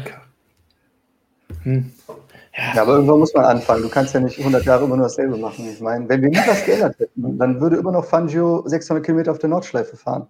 Also man muss irgendwann neue Dinge ausprobieren und äh, mit der Zeit gehen und mal gucken, was funktioniert, was nicht. Ich, Aber wann, wann muss man das ausprobieren? Mit solchen Abständen? Ich verstehe, was der Sinn dahinter ist, aber wäre es dann nicht besser zu sagen, wir machen jetzt diese drei Rennen am Stück? Ja, ich finde, die Abstände spielen eigentlich keine Rolle, weil, wie ich vorhin schon gesagt habe, ich finde, wenn eine Rennstrecke sich dafür anbietet, Austragungsort, wo du sagen kannst, hier können wir es mal anders machen, weil wir uns davon was versprechen, dann finde ich, sollte man das machen. Wie schon gesagt, in Monaco würde ich niemals ein Sprintrennen ansetzen, weil das wird das langweiligste, was du jemals da erlebt hast. Also, außer es regnet und gibt Safety Car und Michael Masi macht sein Special, drückt 15 Minuten vorher auf den Knopf und macht irgendwas, keine Ahnung. Aber normalerweise, äh, es gibt Austragungsorte, da würde ich das auf gar keinen Fall machen. Und wenn du gute Rennstrecken auswählst, wo du sagen kannst, hier können wir ein Sprintrennen fahren, weil hier passiert auch was, hier ist auch die Chance da, dass das auch, soll ich sagen, dass es auch fruchtet, dass es auch wirklich was bringt, dann würde ich es machen. Und dann kannst du es eigentlich, wie ich finde, im Kalender verteilen, wie du Bock hast, und einfach gucken, ob es da funktioniert. Je öfter es gesagt wird, ich mag es trotzdem nicht, dieses, wir machen es hier mal und da nicht. Aber das ist ja, sogar der Plan dann auch, wenn sich herauskristallisieren sollte, dass so ein Sprintrennen was Cooles ist, das wäre auch dann tatsächlich der Plan für nächstes Jahr, dass es nicht an jedem Rennwochenende so ist, sondern auch wieder nur bei ausgewählten Rennwochenenden, um den Promotern dort noch ein bisschen mehr Geld aus der Tasche zu ziehen. da haben was wir wieder das. Dann zur Folge hätte, dass wir den Rennkalender nicht immer weiter aufstocken müssten, weil wir so das Geld reinkriegen. Das ist natürlich, aber, aber ob das nur damit die, für die Teams und für uns nicht zu viele Rennen sind, dass der beste Weg ist, das so zu lösen mit Dingen, die vielleicht nur Halbgas sind, muss man natürlich auch wieder abschätzen. Aber wir haben auch noch spannende Fragen bekommen, die auch ganz interessante neue Punkte bringen. Von Jan kam erst nochmal, wie wäre es mit einem Sprintrennen der Plätze 11 bis 20 nach WM-Klassement? Das ist wieder so was Kompliziertes, wie wir vorhin hatten, würde ich sagen. Naja, wenn man jetzt schon nachdenken muss, ähm, ja. dann ist schon schlecht. Nein. ähm, es deutet er wieder irgendwie auf irgendeine Form, ja, WM-Klassement halt, okay, ist ja quasi wie Reverse Grid, halt nur auf einer anderen Basis. Also nein, ja. das ist das gleiche Argument dann wie gerade, ja. Aber schönes Bild. Wäre halt auch gut für, für die Kleinen, dass sie da öfter mal im Bild sind und so weiter. Die Frage ist dann natürlich wiederum, wer schaut sich das dann an? Ja. Also wenn da jetzt kein Vettel, kein Hamilton, kein Ferrari, kein Mercedes dabei ist, ich würde mal behaupten, da schauen sich dann eh nur die Freaks an, weil meine Oma interessiert das nicht. Wobei ist immer die Frage, hätte sich das Qualifying sich überhaupt angeschaut, sind wir bei dem, was du vorhin gesagt hast. Naja, wenn ein Vettel dabei ist und wenn ein Schumacher dabei ist, dann schaut sie sich vielleicht schon an, aber wenn die, okay, Mick wäre wahrscheinlich auch dabei, aber wenn dann halt die großen Stars nicht dabei sind, dann schaut sie sich definitiv nicht an. Ja, also jetzt schaut es nicht nach, weil sie kein Sky hat. also so ein Rennen mit zehn Autos ist eh nicht attraktiv. Wenn du keine Starterfelder hast, ist das Schlimmste, was es für mich im Motorsport gibt. So, kommen wir zu einem Punkt. Ich glaube, Jonas, du hast vorhin mal die Reifen und Pirelli angesprochen, richtig? Mhm, richtig. Dazu hat Nordcup, Größe in den Norden, auch einen passenden Punkt gefunden. Sind die Autos slash Reifen überhaupt für ein solches Format geeignet? habe Angst, das wird nur eine Farce. Als großartige Pirelli-Liebhaber bei uns hier, was sagen wir dazu? Die Autos sind für Racing und Überholen eh nicht geeignet. Ob du jetzt 300 Kilometer fährst, 150, das ist eigentlich egal. Also, und die Reifen, soll ich sagen, also wenn du eine weiche Mischung nimmst, dann wird die vielleicht für ein Sprintrennen geeigneter sein. Das vielleicht auch irgendwo hinten aus einer, dass man ein bisschen haushalten muss, weil wenn du jetzt vom einen Sprintrennen machst und sagst, ihr könnt jetzt nur durchknallen mit den Reifen, die machen alles mit, dann wird es noch langweiliger. Du brauchst einen Reifen, der irgendwo abbaut und ein bisschen gemanagt werden muss und ein taktisches Element musst du auch haben, weil Formel 1 funktioniert nicht ohne Taktik. Wenn du die nur drauf losrasen lässt, fahren lässt, dann fahren die schnell vorne weg, die anderen Dackel hinterher, Sense. Ja.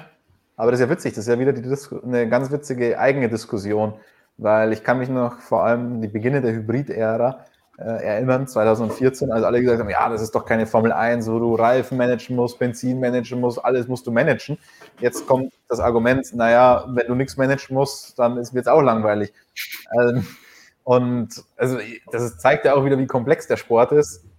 Und also ich würde das schon mal ganz gerne sehen mit Reifen, wo du wirklich komplett draufballern kannst. Ich meine, da kann man ja dann auch mal unterschiedliche Herangehensweisen haben erlaubst du beim Sprintrennen dann nur die weichsten Reifen, um genau den Effekt zu haben, den Flo gerade genannt hat? Mhm. Oder erlaubst du beim Sprintrennen vielleicht mal nur die härtesten Reifen, damit keiner sagen kann, ja, er muss die Reifen sparen?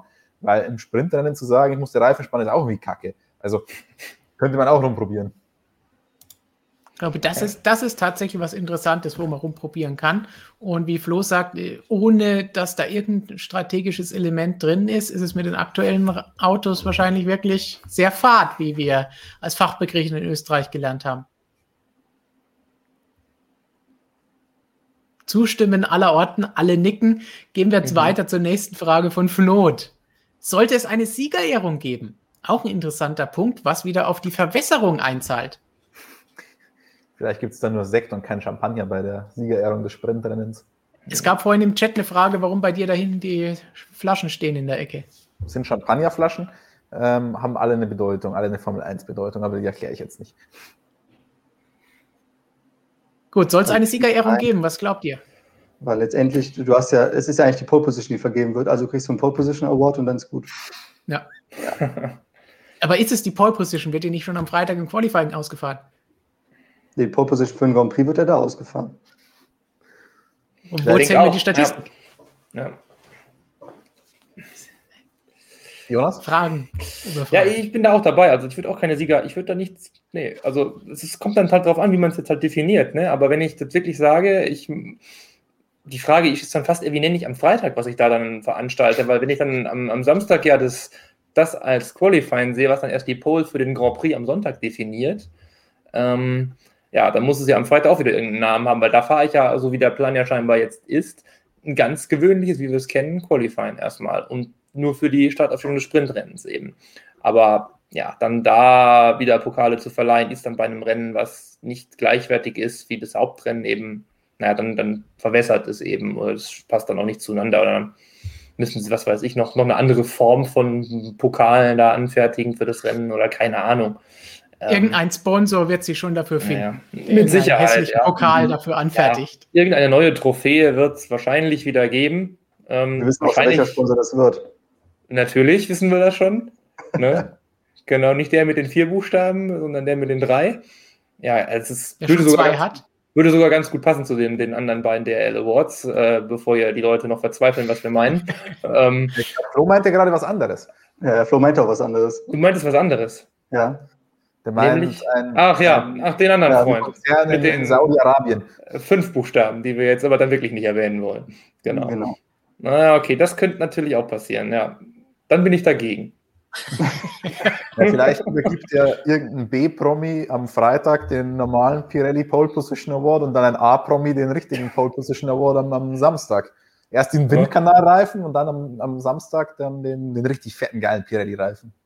Wobei, es gibt fette, geile Pirelli-Reifen.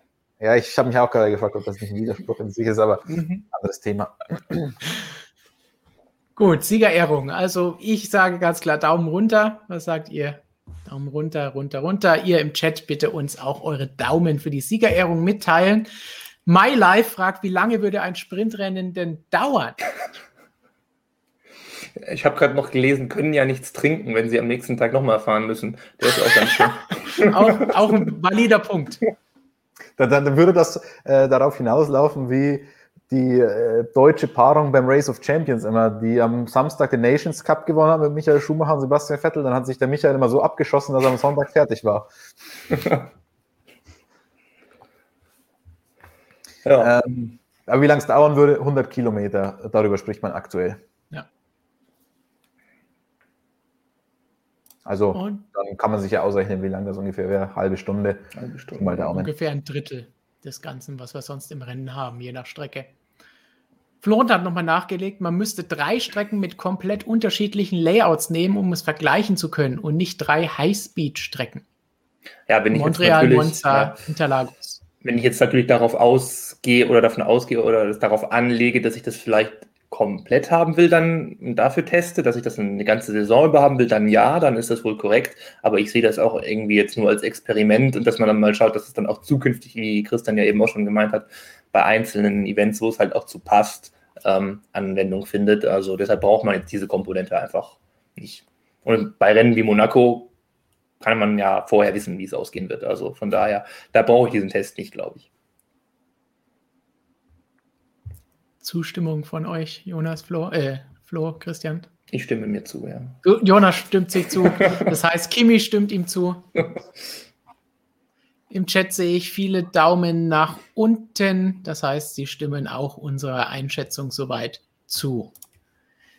Habt ihr noch irgendwas was zum Thema Sprintrennen zu sagen? Ansonsten würde ich schon mal die Umfrage refreshen, damit wir schauen können, was ihr abgestimmt habt.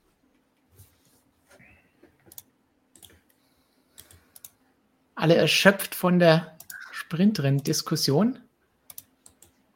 Keine weiteren mhm. Ideen. Dann schauen wir doch gleich mal hier drauf. Sollte die Formel 1 Sprintrennen einführen? 38 Prozent sagen ja, aber nur mal für einige Grand Prix testen. 22 Prozent sagen ja, mehr Rennaction ist immer geil. Genauso viel 22 Prozent sagen nein, gibt nur mehr Punkte für die Top-Teams.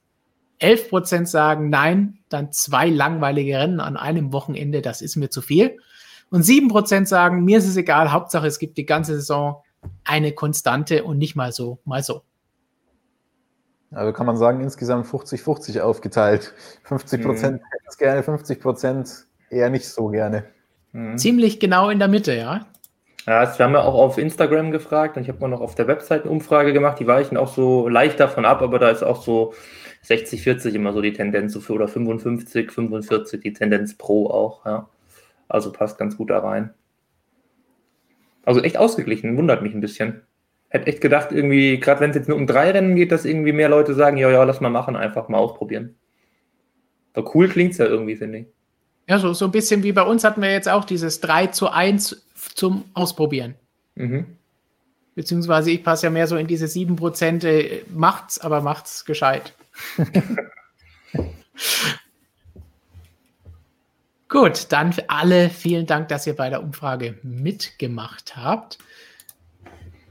Dann würde ich sagen, haben wir zumindest mal die Sprintrennen soweit ausdiskutiert, außer ja irgendjemand will unbedingt noch irgendwas loswerden zu Sprintrennen.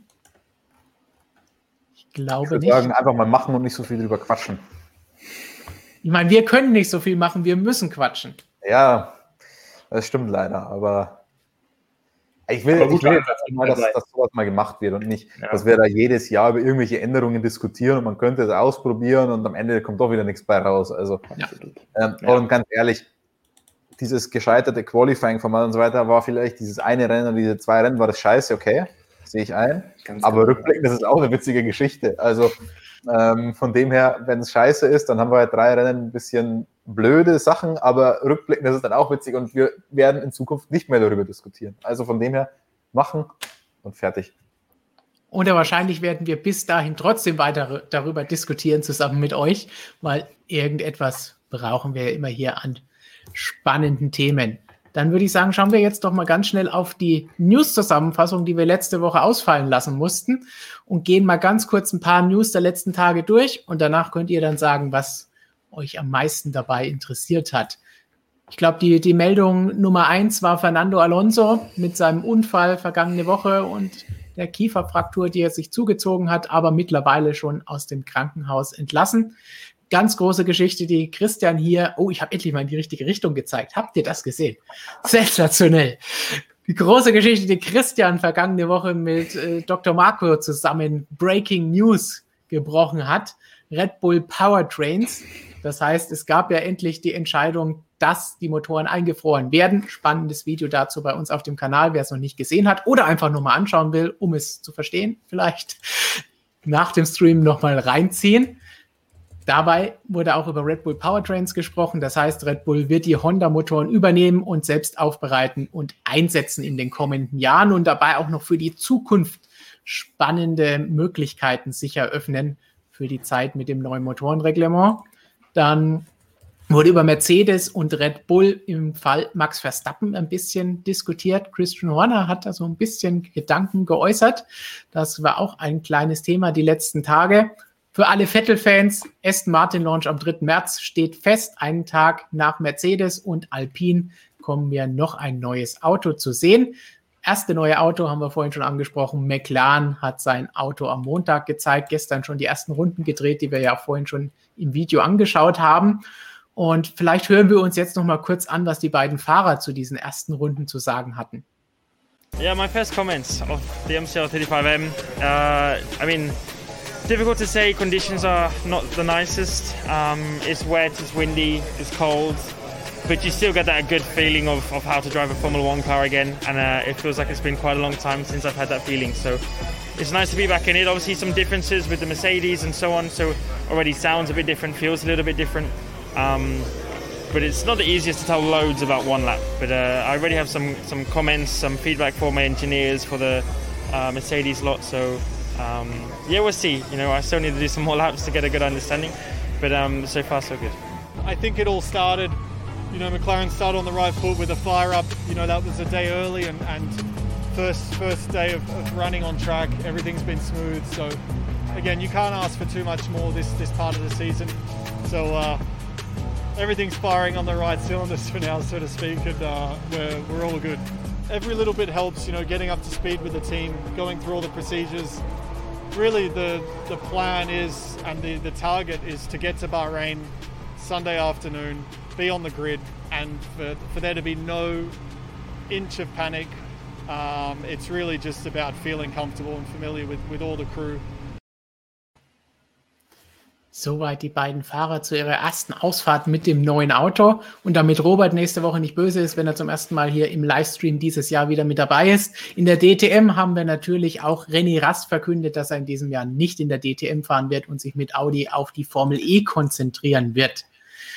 So, was von diesen Themen spricht euch am meisten an? Worüber möchtet ihr unbedingt sprechen? Was wollt ihr loswerden?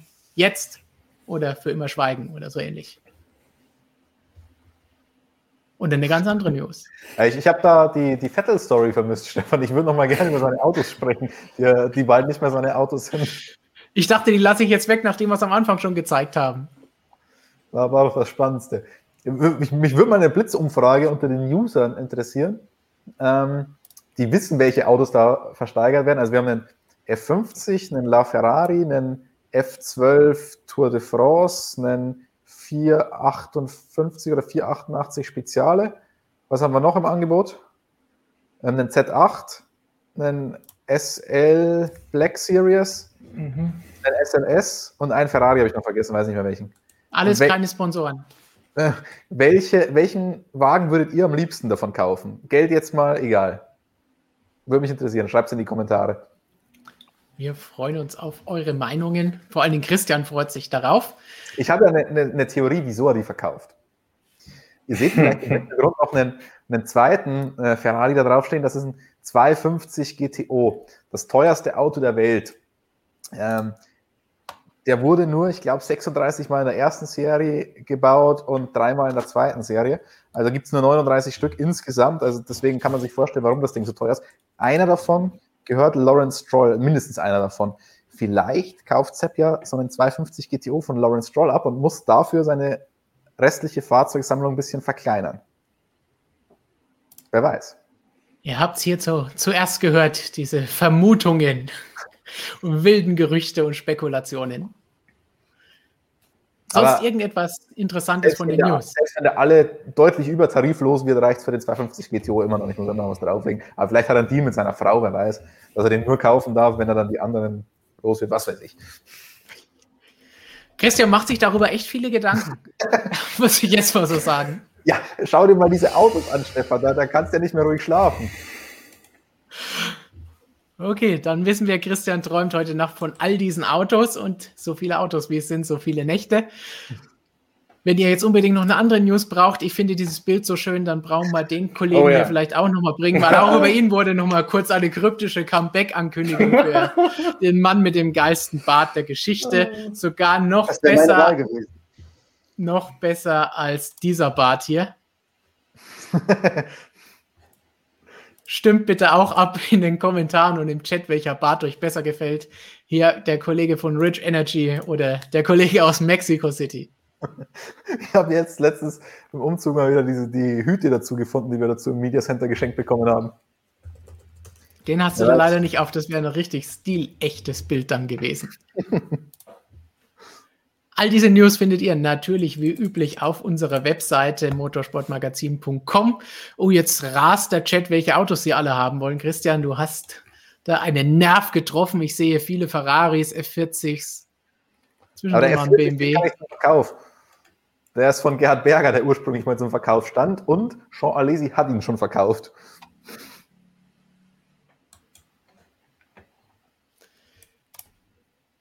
Ansonsten alle News natürlich auch in unserer App, falls euch das lieber auf dem Handy ganz schnell interessiert. So, jetzt vielleicht noch irgendwas zu der Diskussion um Red Bull. Einerseits fahrermäßig, andererseits Red Bull Powertrains. Christian, willst du ganz noch mal kurz erklären, warum das so eine bewegende Sache ist, dass wir von Supermacht und ganz großen Dingen getitelt haben? Ja, wir haben ja jetzt schon ganz oft über die nächsten Jahre gesprochen und über diesen Engine Freeze, also dass die Motoren nicht mehr weiterentwickelt werden dürfen. Ähm, das Thema nervt, glaube ich, inzwischen viele schon und viele sehen darin die DNA der Formel 1 beschädigt und was auch immer.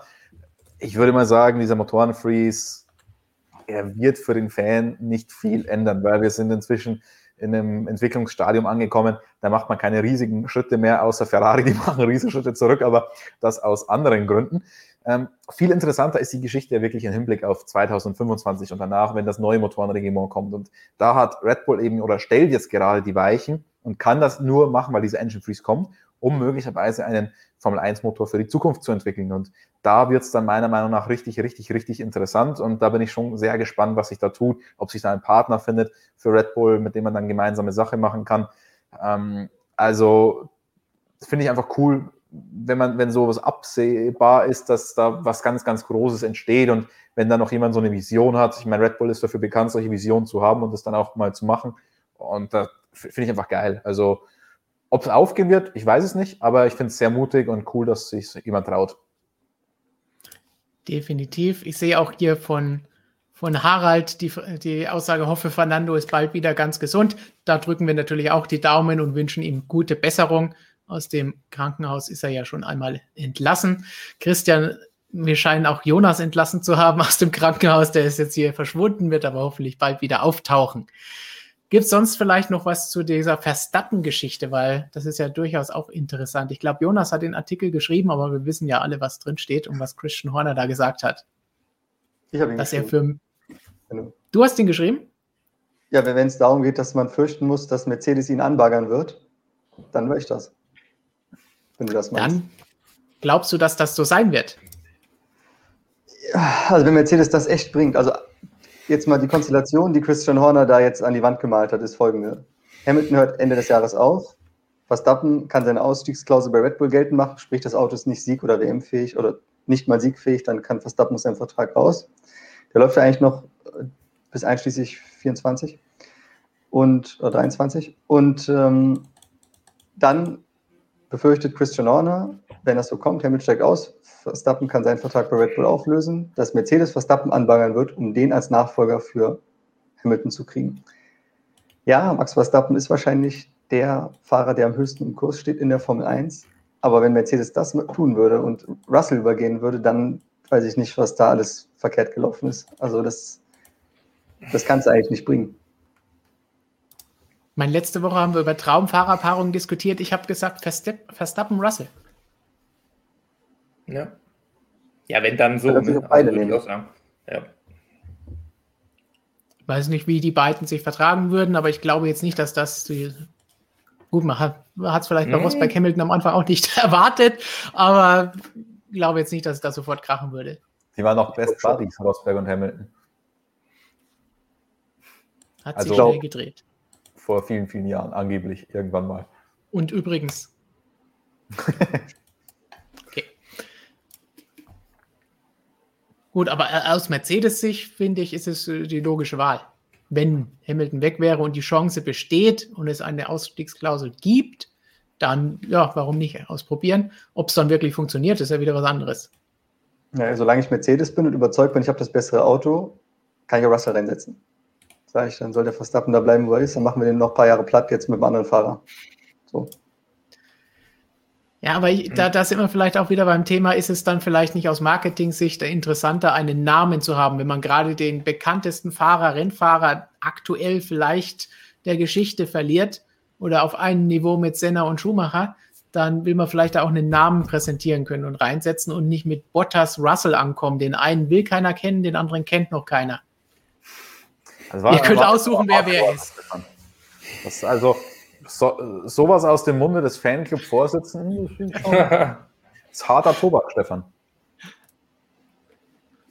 Aber ich finde, der Russell, der bringt auch schon, ich meine, der ist natürlich jetzt kein Superstar oder so, aber ich glaube, aus dem kannst du auch was machen. Aus dem kannst du vielleicht so einen britischen Michael Schumacher machen.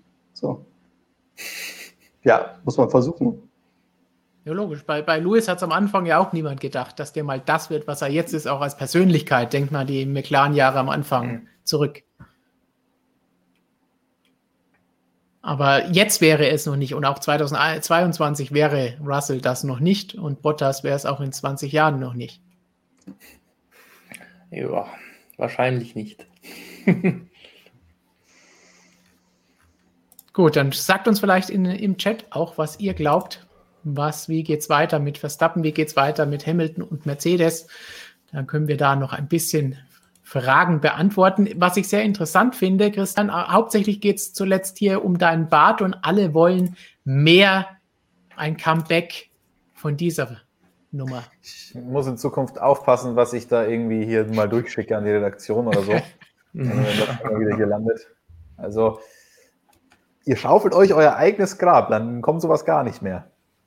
Wenn ich das jetzt für solche Sachen immer gemobbt werde.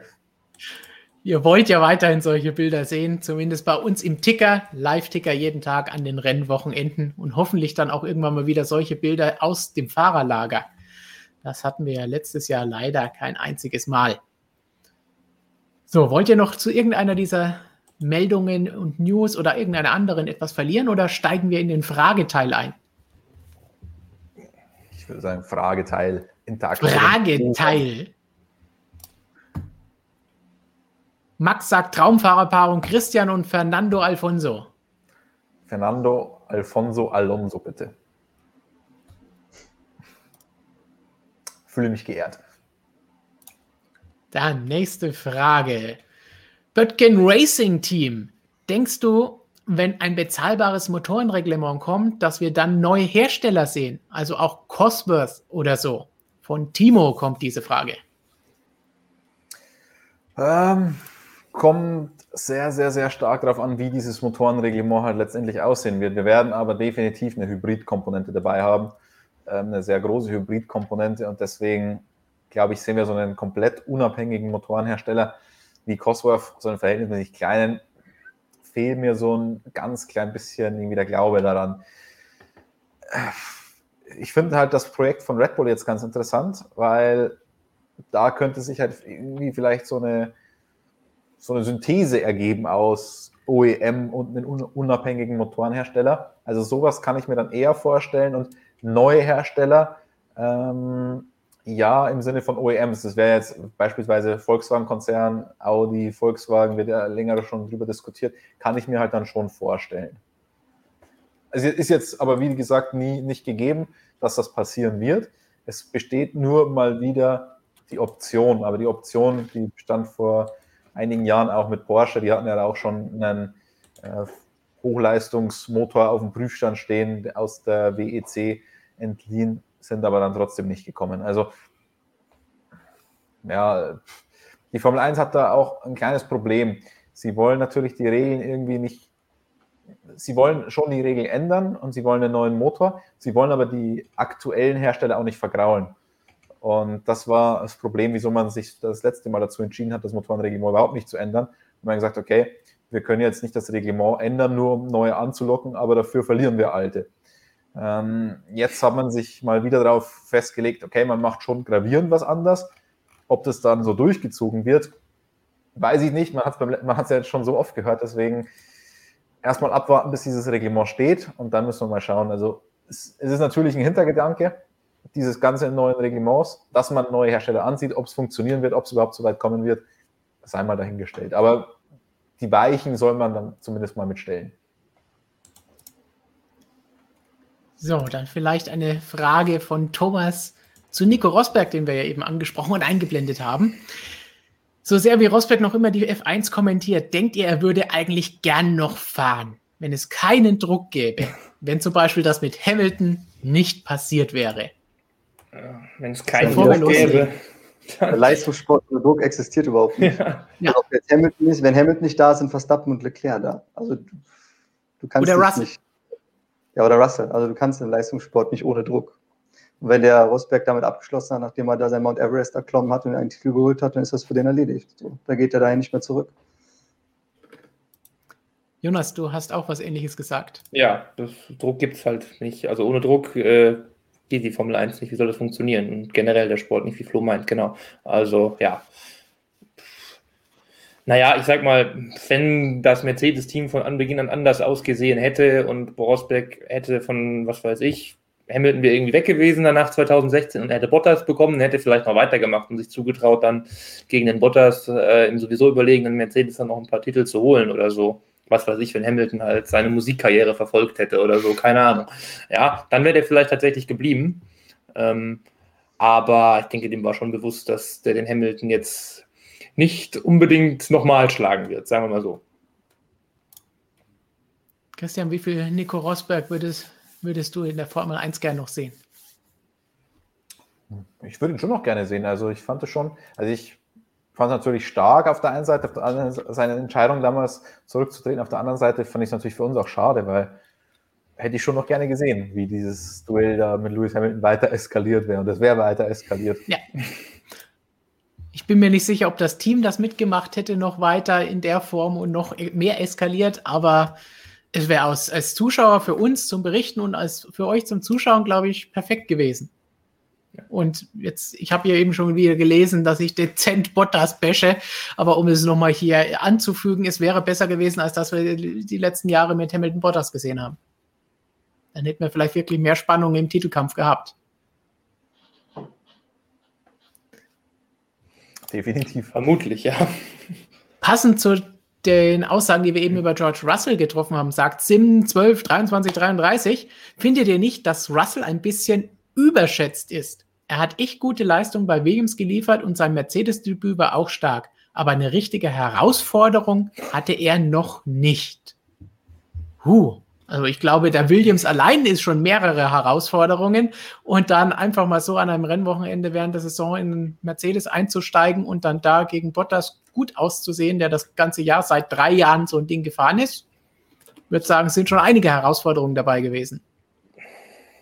Was vielleicht noch nicht dabei war, war Druck. Ja. Weil ähm, gegen und, Bottas hatte er null Druck in diesem einen Mercedes-Rennen und bei Williams hat er auch nicht wirklich Druck. Und wenn er Druck hatte und was holen konnte, dann war er halt meistens nicht da. Also das ist das Einzige, was er meiner Meinung nach vielleicht noch beweisen müsste. Wobei das natürlich auch eine Sache ist, die, die kommt, wenn er A in einem Top-Auto sitzt oder in einem besseren Auto sitzt und andererseits mit der Zeit, mal ist es immerhin jetzt nicht seit zehn Jahren, die er in der Formel 1 fährt. Aber ja, das ist das, was wir ja auch bei anderen Fahrern, auch bei Max Verstappen lange gesagt haben. Und wenn wir es dann mal nicht mehr sagen, dann passiert wieder ein Fehler, wie wir zuletzt letztes Jahr gesehen haben. Aber er, wir sagen alle, Max ist super, ist schnell und das ist auch so. Aber letztlich hat auch er noch nie einen WM-Kampf wirklich mitgemacht. Ja, wobei man sagen muss, die Fahrer, also das Max Verstappen, dass der druckresistent ist, das hast du gesehen, wenn du einen mit 17 in die Formel 1 schickst und der performt da sofort. Und auch wenn er Fehler macht und in der Kritik steht, geht er weiter seinen Weg, der hat sich nicht verunsichern lassen, du konntest ihn nicht, nicht abbringen. Ich glaube, der ist Teflon, also der ist kugelsicher. So, und so ein Russell, wenn du dir den anschaust, der hat dieselbe Mentalität. So wie der den Bottas da attackiert hat in, in Sark hier auch, als er die Chance hat und wie der da abgegangen ist. Das sind Leute, die können, ähm, ich meine, das ist auch das, was du von einem Spitzensportler gerade auf dem Level dann erwartest, dass der nämlich diese Sachen ausblenden kann, den Druck, der da herrscht in diesem Geschäft.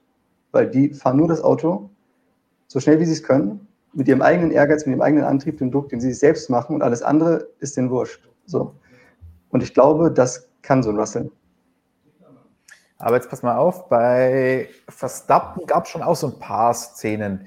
Äh, Mexiko-Qualifying erinnere ich mich, ähm, dass wenn das Auto gut war und er wusste, da hat er jetzt mal eine Chance auf Pole, dann hat er es halt doch auch mal versemmelt.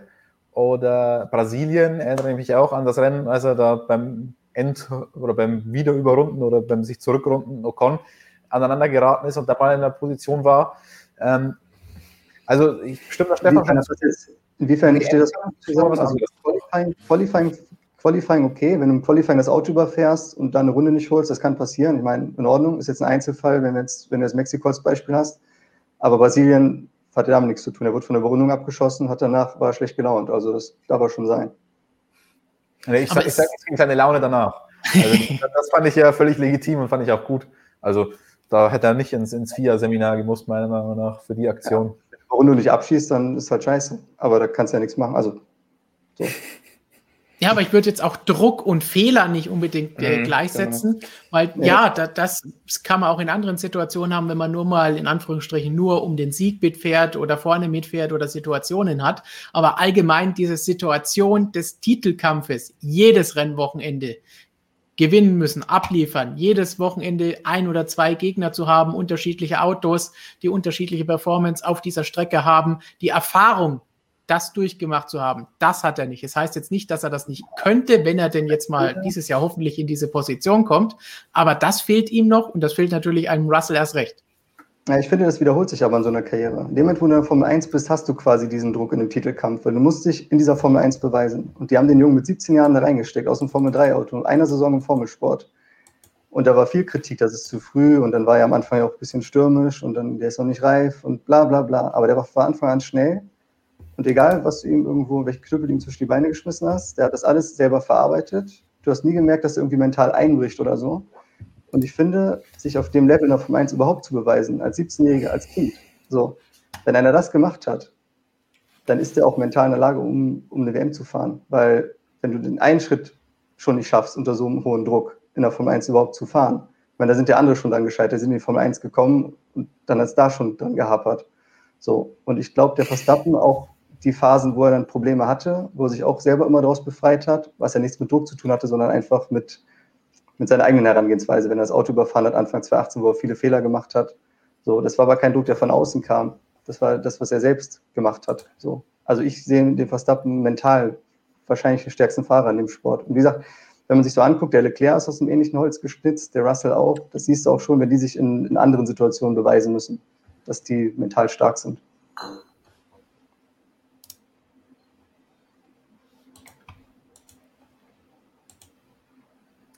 Kein Widerspruch, was das angeht. Aber ich bleibe dabei, dass es natürlich trotzdem erstmal beweisen muss. Das ist das Gleiche, was wir auch letztes Mal gesagt haben. Auch Alonso, ja, wir wissen alle, dass er super toll ist, aber auch er muss erstmal zurückkommen, sich in ein Auto setzen und die Leistung auf den Boden bringen. Und dann können wir sagen, ja, wir haben es alle gewusst, aber nicht jetzt sagen, hey, der fährt allen um die Ohren. Stefan, wir haben eine Frage explizit für dich reinbekommen, sehe ich gerade. Wir haben mehrere Bottas-Fragen. Die eine suche ich, die eine ist zu sehen. Oder hast du noch was Besseres? Nee, die. die du hast nur den Blick für Walter Bottas-Fragen. Die, die, die eine Frage war auch, wie geht es mit ihm weiter im nächsten mhm. Jahr? Von Thomas hatte ich die eben gesehen und von My Life kam jetzt eben auch noch die Frage, ich hoffe immer noch, dass Bottas eines schönen Tages, allein wenn man das schon so formulieren muss, dann glaubt man doch selbst schon nicht dran. Ich hoffe immer noch, dass Bottas eines schönen Tages Weltmeister wird. Wie hoch seht ihr die Chance?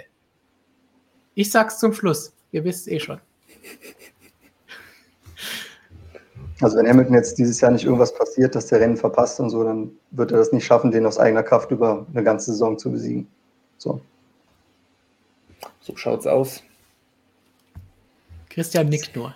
Ja, ich sag mal so, ich sehe die Chance höher, dass Walter Bottas Weltmeister wird, als Lando Norris in seiner Karriere.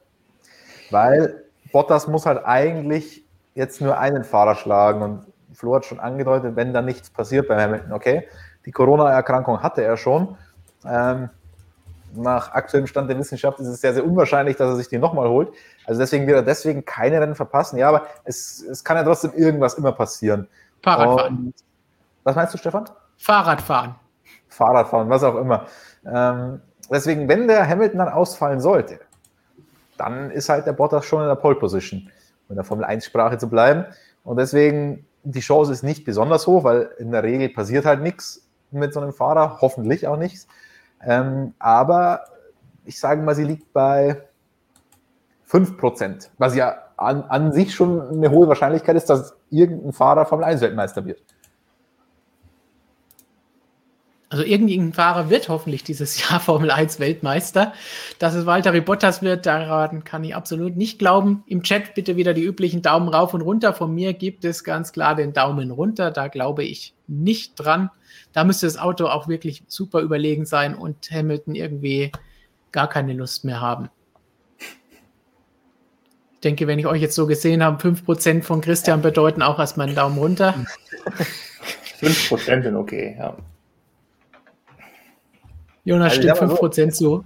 Es, es, gibt schon Fahrer, da ist es noch deutlich unwahrscheinlicher im Grid. Cool. Weil, also damit meine ich jetzt nicht nur fahrisch, sondern von der Ausgangsposition her ist halt Bottas einfach schon in einer guten Lage an sich mit diesem Fahrzeug. Das ja, wenn er mit ein paar Effekte hat und 60 Punkte hinten ist, dann kann der Bottas versuchen, sowas durchzubringen. Das kann man schaffen, aber das muss erstmal passieren. Exakt. Gut, dann schauen wir mal, was wir noch von euch an spannenden Fragen hier auf Lager haben. Da gab es zum Beispiel gleich am Anfang noch ein paar. Zum Beispiel an Christian. Was gibt es heute für ein Bier zum Stream?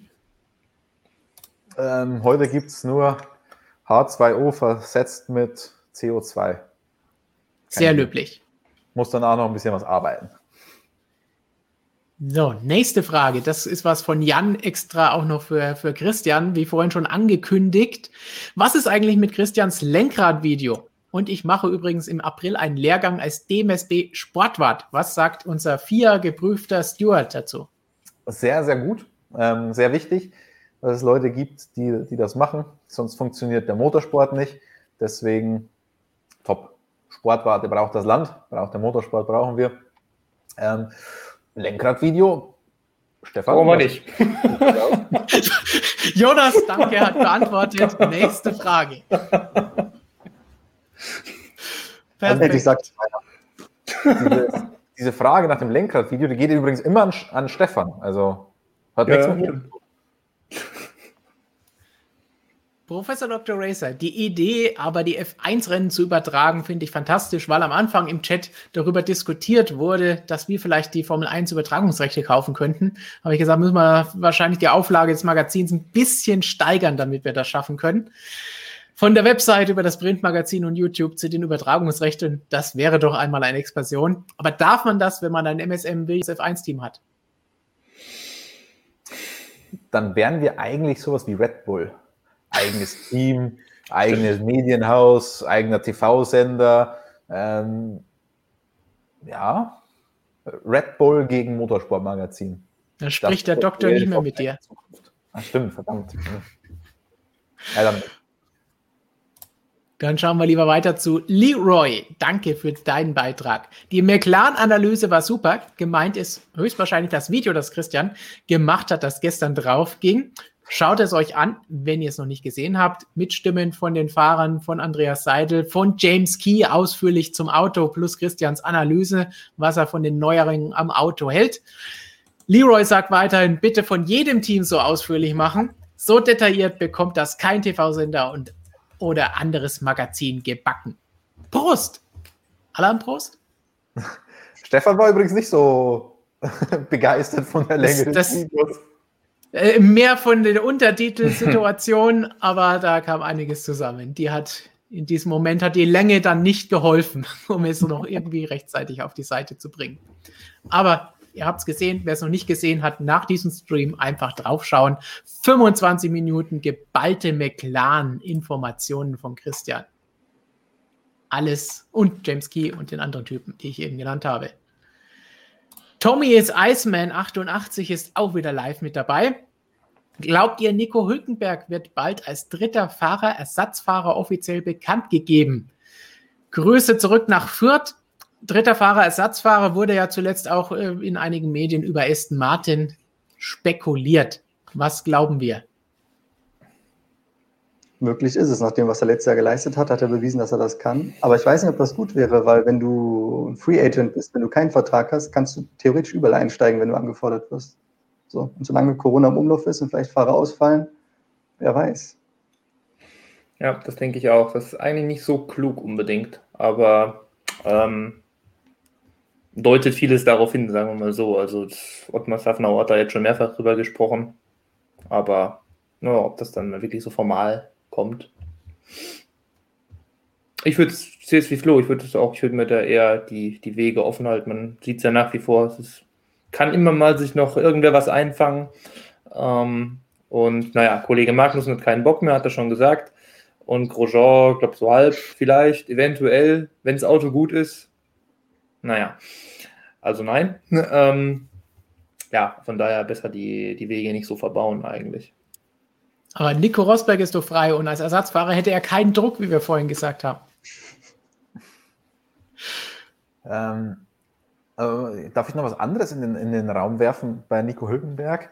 Der wurde ja in letzter Zeit auch öfter dann mal mit Red Bull in Verbindung gebracht. Also das Cockpit hat er ja letztendlich nicht bekommen, aber auch da könnte er eigentlich Ersatzfahrer werden. Und da hätte er halt dann die doppelte Chance, äh, irgendwo zum Einsatz zu kommen. Wobei, wenn die dann den Elbe nicht fahren lassen, das wäre schon übel. Ja, ja. ja, die haben jetzt eigentlich, sind eigentlich gut aufgestellt, das wohl war, ja. Also das ist ja komisch, ja. Aber, Aber alles denkbar bei Red Bull. Klar. Und möglicherweise wird Nico Hülkenberg ja auch noch bei Servus TV irgendeine Rolle übernehmen. Wer weiß, würde vielleicht Sinn machen. Dann mit Red Bull zusammen macht er den ähm, hier Stefan Bradl, der dann auch bei Servus TV arbeitet, bei der MotoGP und dann zwischendrin mal als Ersatzfahrer für Marc Marquez aufs Bike springt. Ich würde es auch lieber sehen als Elvin, auf jeden Fall. Aber wenn du Elvin da nicht ranlässt, das ist so, der liegt eh schon am Boden, da trittst du nochmal drauf und drückst dem Mückenberg ins Gesicht, hier, Junge. So, auch nicht, also keine Ahnung. Dann kannst du ihn auch ganz entlassen, dann brauchst du ihn auch gar nicht mehr beschäftigen. Ja. So, passend zu der Aussage, dass wir die, Vertrag äh, die Übertragungsrechte brauchen. Lucifer Morningstar sagt, so viele Hefte könnt ihr nicht verkaufen, um in die F1 einzusteigen. Okay, das liegt jetzt an euch. Also wenn ihr genügend Hefte kauft, wir produzieren genügend Hefte dafür. Beim letzten haben wir auch nachproduziert, weil ihr so viele Hefte vor Weihnachten noch verschenken wolltet und haben wolltet. Also mitmachen. Der Link ist in der Beschreibung. Direkt unter den Like-Button einmal drüber draufklicken und dann unten auf den Link und das Heft bestellen, wer es noch nicht hat. Dann brauchen wir vielleicht auch nicht das, was Thomas hier sagt, nämlich einen eigenen Energy Drink, MSM Energy nach Red Bull, Rich Energy und Monster Energy. Hm. Aber ja. ich glaube, Robert würde das gefallen. Ja, aber unser Energy Drink ist halt einfach Bier. Oder Wasser in deinem Fall gerade. Ausnahmsweise. Ups. Tobias sagt auch, ihr müsst da noch einen Energy Drink rausbringen, um wie Red Bull zu sein. Wobei dann werdet ihr eher wie Rich Energy bei Christians Bart. Aber nur, wenn er den Bart wieder so massiv einsetzt. Naja, langsam werden die Haare schon fast zum Rich Energy Bart. Ein bisschen Lockdown, dann fehlt da nicht mehr viel. Dann kommen wir vielleicht zu dem Menschen, den Flo eben schon angesprochen hat. Alex Albon. Sim fragt da, glaubt ihr noch einmal an ein Comeback von Alex Albon in der Formel 1? Unratlosigkeit aller Orten. Flo, du hast ihn vorhin schon angesprochen. Also wenn dann schnell. Wenn der jetzt ein, zwei Jahre weg ist, dann, dann war es das, glaube ich. Also er kann jetzt noch, vielleicht wie so ein Sebastian Buemi, wenn er jetzt irgendwie 100 Jahre Simulatorfahrer bei Red Bull ist und da denkt sich kein anderer Ersatzfahrer auf und dann ist doch mal irgendwann Not am Mann. Da kannst du ihn natürlich immer mal fahren lassen, aber so Vollzeit müsste der eigentlich nächstes Jahr irgendwo wieder einspringen oder so. Mhm. Das, das wird schwer, wenn du halt so, so wenig eigentlich auch vorzuweisen hast in der Formel 1 dann, und so wie er rausgegangen ist, ist jetzt auch nicht gerade die beste Werbung. Also wenn es mit wenigen Fahren da irgendwo ohne Vertrag dann vor die Tür geschickt wurdest, dann würden immer noch alle Leute sagen, ja, der war noch gut zum Schluss, den können wir nochmal nehmen. Aber so ist, ähm, ist für ihn nicht die beste Position. Je mehr Zeit ins Land geht, desto unwahrscheinlicher wird das. Was glaubt ihr? Ja. ja, ich sag mal, wenn man jetzt mal vergleicht, Daniel Quiert hat man vielleicht früher auch nicht gesagt, dass der uns nochmal zurückkommt. Der ist nochmal zurückgekommen. Ähm, aber ja, es ist halt echt, es gibt nicht so viele Plätze und mittlerweile ein Wechsel außerhalb des ganzen Red Bull Kosmos ist schwierig, weil da bei Ferrari stehen und mit allen Kunden dran so viele Junioren mittlerweile dran. Ähm, und alte Männer hier wollen einfach nicht aufhören. Äh, bei Renault ist es fast schon ein bisschen ähnlich die kriegen ja noch nicht mal ihre, gut, jetzt auch nicht so vielfältig ausgeprägten äh, Junioren irgendwie über, überall unter. Wir haben ja gar nichts, wo sie irgendwas unterbringen könnten. Die müssten halt auch andere Teams ansprechen, die dann da auch noch irgendwen dann äh, haben. Also die Konkurrenz ist halt auch so groß und jetzt ist eigentlich alles erstmal so ein bisschen gesetzt so und wenn irgendwas passiert, dann wechselt halt irgendwas intern, diese ganze Verstappen-Mercedes-Geschichte oder irgendwie sowas. Ja, und dass es dann irgendwie ein wirklich gutes Team wird, wie Flo sagt, ja, da ist der letzte Eindruck jetzt nicht so der tollste gewesen. Wird dann eher nichts. Also der müsste, wenn er es wieder, wenn er wieder Fuß fassen will oder könnte, dann wieder irgendwo nochmal bei Alpha Tauri. Dann darf es aber auch nicht lang dauern, weil dann ist er auch nicht mehr so ein, so ein Junger und so. Aber naja, mal gucken. Also eine Chance ist, wenn jetzt der wieder erwarten, sage ich mal, der Tsunoda jetzt völlig floppt, sage ich mal, dieses Jahr. Das ist, ist die größte Hoffnung, die er vielleicht haben kann. Aber ich würde da jetzt mal nicht von ausgehen, dass das passieren wird. Und ansonsten, wenn dann halt, was weiß ich, der Verstappen zu Mercedes geht, irgendwie, dann hat Red Bull halt da irgendwo eine Vakanz, muss dann halt einen hochziehen, hat dann Perez und und Gasly bei Red Bull und hat dann, ähm, braucht dann unten einen neuen Teamleader, das ist dann vielleicht Sonoda, der durchgestartet ist, oder dann muss es Elben probieren, man hat dann wieder so zwei. Ja, also wenn über die Schiene. Christian, ich fürchte, nach dem letzten Jahr müssen wir so, so ein bisschen uns anheften lassen, dass wir dann doch schon recht stark an dem Sitz von Alex Elben gesägt haben letztes Jahr. Ich meine, so ein Video mit dem Titel Jetzt muss Red Bull Paris nehmen, war schon recht in eine Richtung, glaube ich. Hast du jetzt irgendwie ein paar positive Nachrichten für ihn, um ihn aufzubauen? Mhm.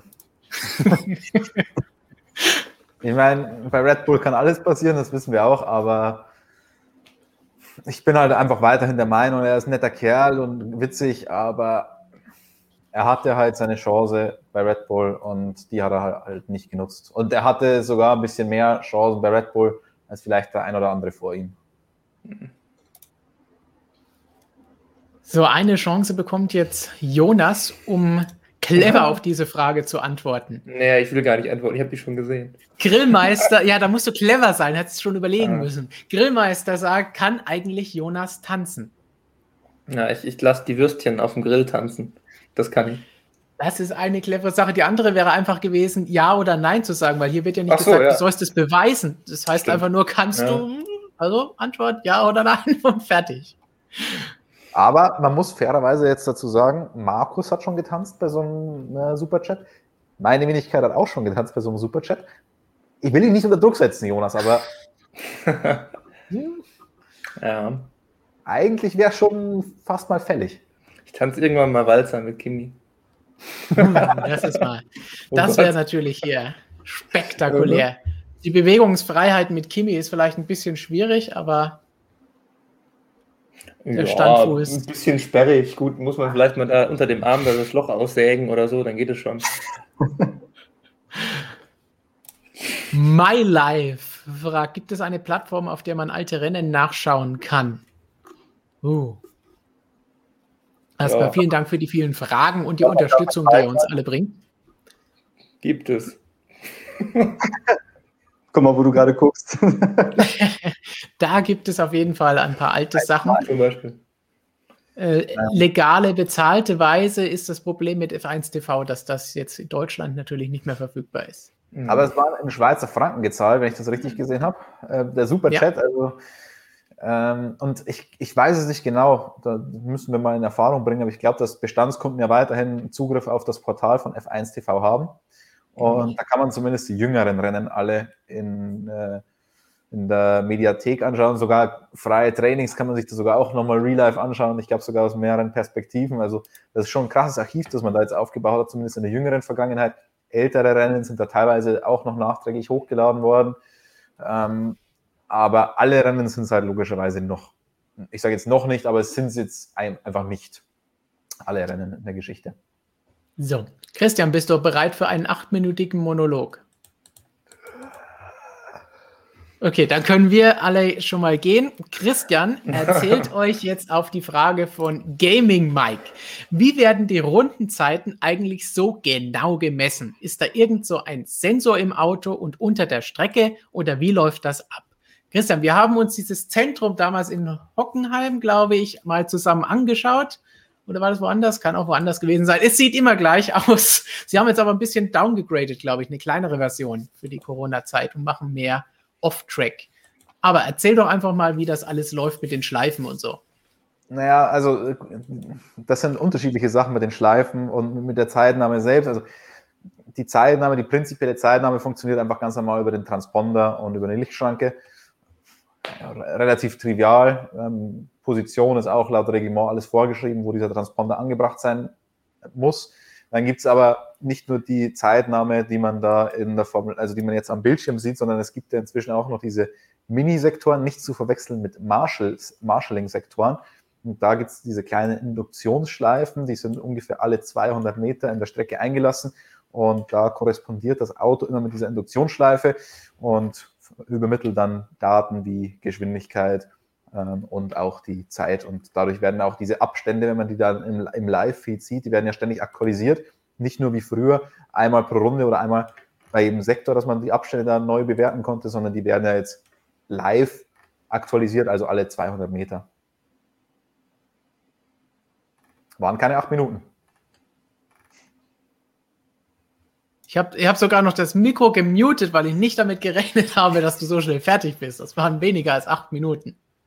Ja, ich meine, das, das ist so ein komplexes Feld, da könnte man jetzt wirklich wieder elendig lang sprechen, aber ich glaube, das würde viele jetzt auch langweilen, weil da gibt es dann auch doch die Sensoren für den Start und die dann in die einzelnen Positionen eingelassen sind und so weiter. Könnte ich jetzt auch wieder Geschichten vom Steward-Seminar erzählen, aber das führt jetzt alles zu weit, will ich ja nicht langweilen. Also zumindest als Info dazu, du warst da jetzt, glaube ich, zum dritten Mal schon dabei vor ein paar Wochen. Also du hast da voll den Einblick. Als Mega-Steward, als MSM-Steward. Fred fragt noch, ob es auch MSM Merchandise gibt. Ähm, nicht Fred Feuerstein, Fred Jupiter. In die Beschreibung unter dem Video schauen. Da sind dann auch ein paar Links aufgeführt.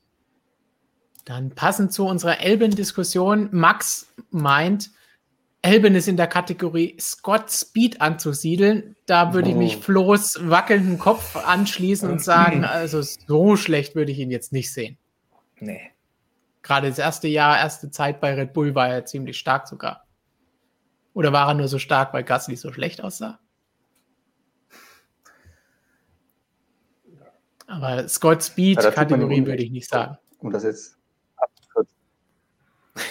weil Scott Speed war schon jemand, der eine, relativ, wie soll ich sagen, relativ noch hoffnungsloser unterwegs war. Ich meine, der Albmann hat ja wenigstens bei Toro Rosso zu Beginn als Rookie hat er ja doch performt. Das hat der Scott Speed nicht gemacht.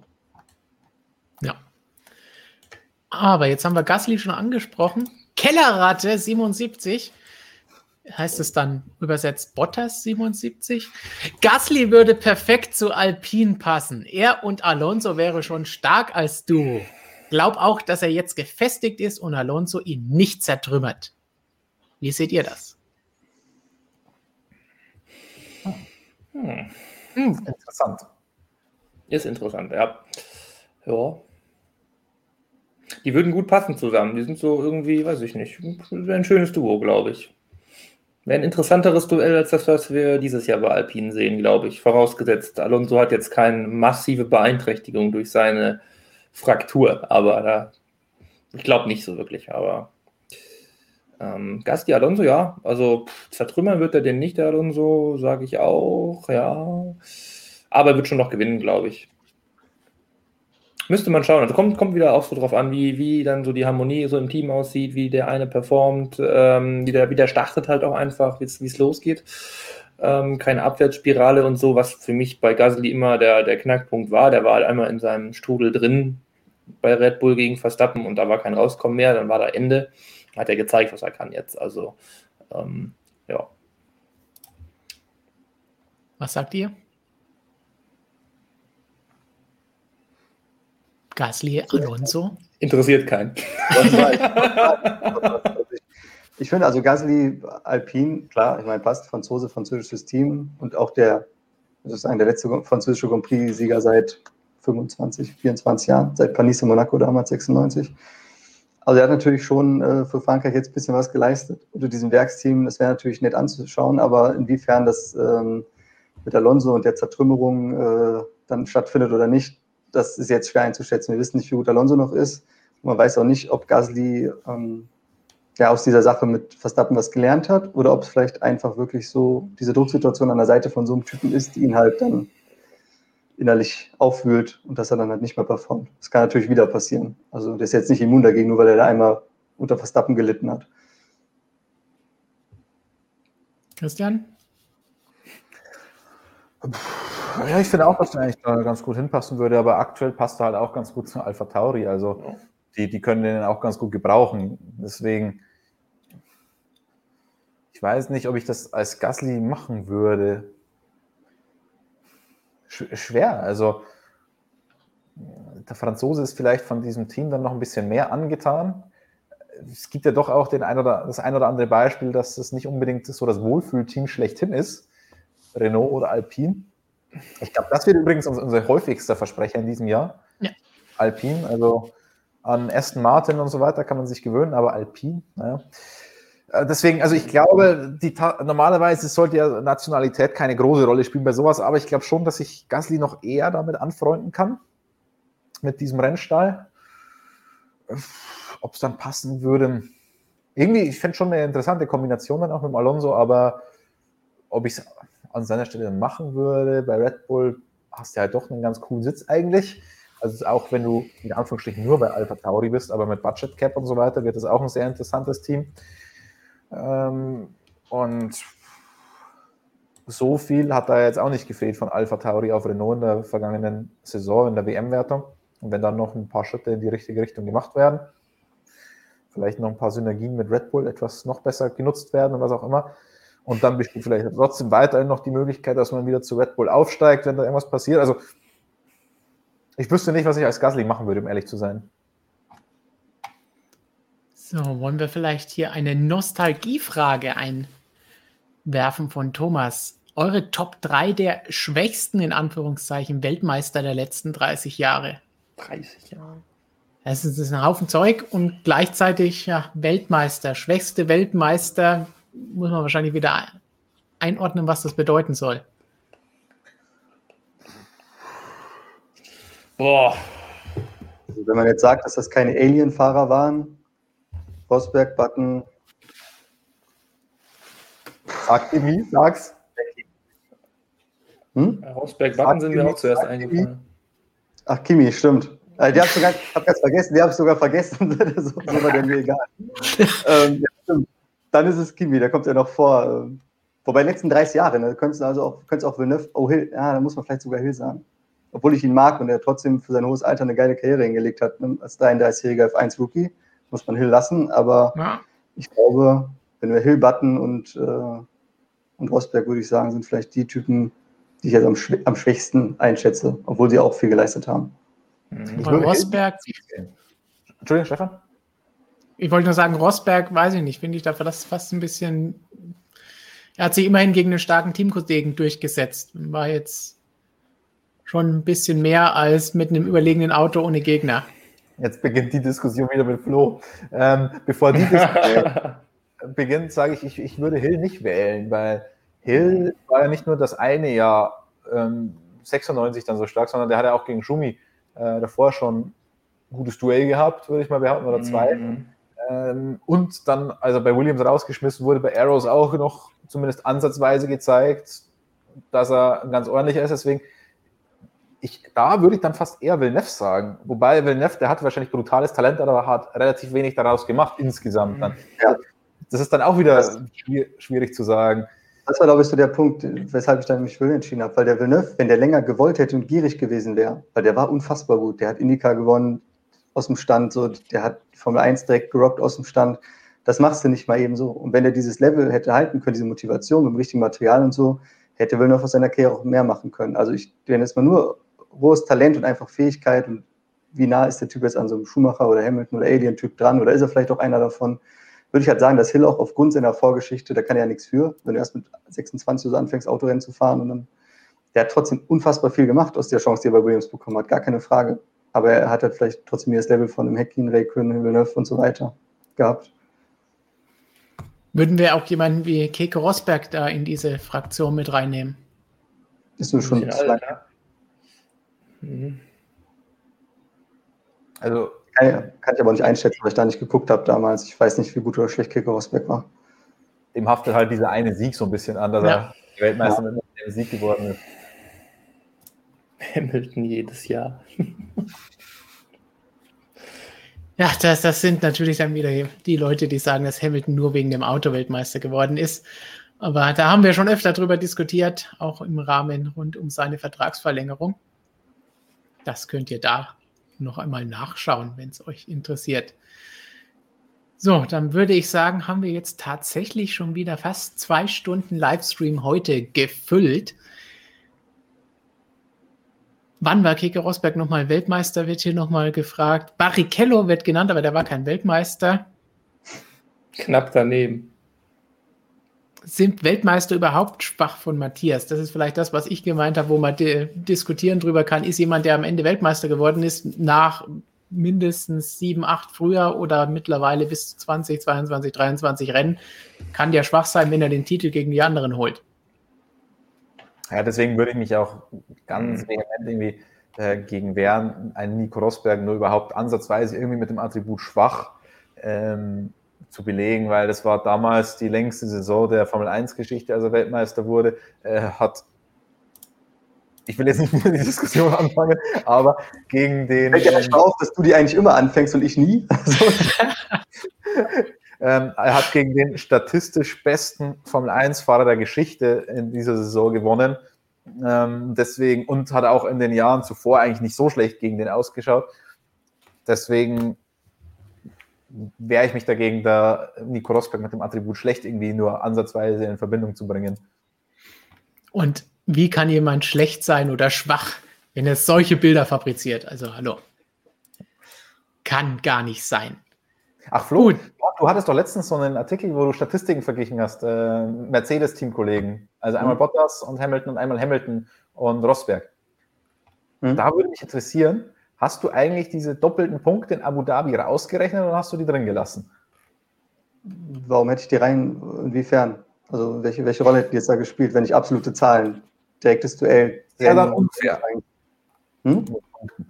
Wenn es doppelte Punkte gibt. Für ein Rennen, bei dem Rosberg auch noch einen technischen Defekt hatte und dann Nuller geschrieben hat und der andere 50 Punkte geholt Ja, aber ich habe ja nicht nur auf WM-Punkte geschaut. Ich habe ja auf, explizit auf Teamduelle, Rennen, Qualifyings, Siege und so weiter, Pole Positions. Das habe ich alles ausgewertet. Ich wollte nur ein bisschen Öl ins Feuer gießen.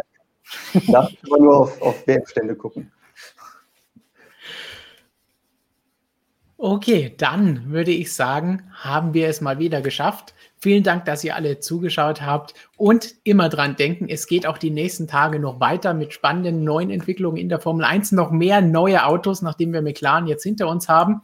Freitag ist Alpha Tauri Tag. Montag ist Alfa Romeo Tag. Da freut sich dann Jonas schon ganz stark drauf. Und dann in einer Woche am Freitag haben wir Ferrari Launch 1, weil es wäre nicht Ferrari, wenn sie nicht mehrere davon hätten. Kann ja, ja. gar nicht sein. Dazwischen natürlich auch wieder Mittwoch 17.30 MSM Live, viel besser als jeder Formel 1 Launch. Flo, auf was freust du dich von all den Sachen am meisten? Die, von den Launches jetzt nur? Ja, auf unsere Show sowieso, ist klar. Ja, ich, also ich glaube, dem, was dann jetzt kommt, in den nächsten Wochen, wahrscheinlich Ferrari, weil die haben die meiste Arbeit zu verrichten, wo jeder gespannt ist, was haben die jetzt getan. So nach dem Jahr. Leider wird man davon nichts sehen, weil alles am Motor unter der Haube ist. Ja. Jonas, schon heiß auf Alpha am Montag? Alpha sauber, so viel Zeit muss sein. Die sollte man immer mit erwähnen, finde ich. Aber. Hat, hat ähm, Kimi hinter dir die Knarre oder wie? Ja.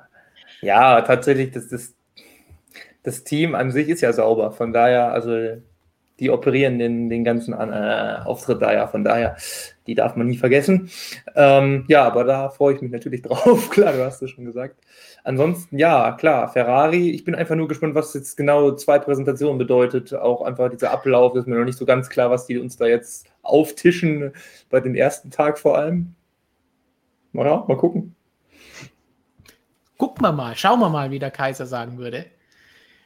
Christian, ich, ich traue mich gar nicht zu fragen, aber wie lang wird der nächste Pseudo-Technik-Check, bei dem du vorher sagen wirst, da die Autos sind alle gleich und da kann man eigentlich gar nichts Eigenes dazu machen und ein eigenes Video lohnt sich gar nicht.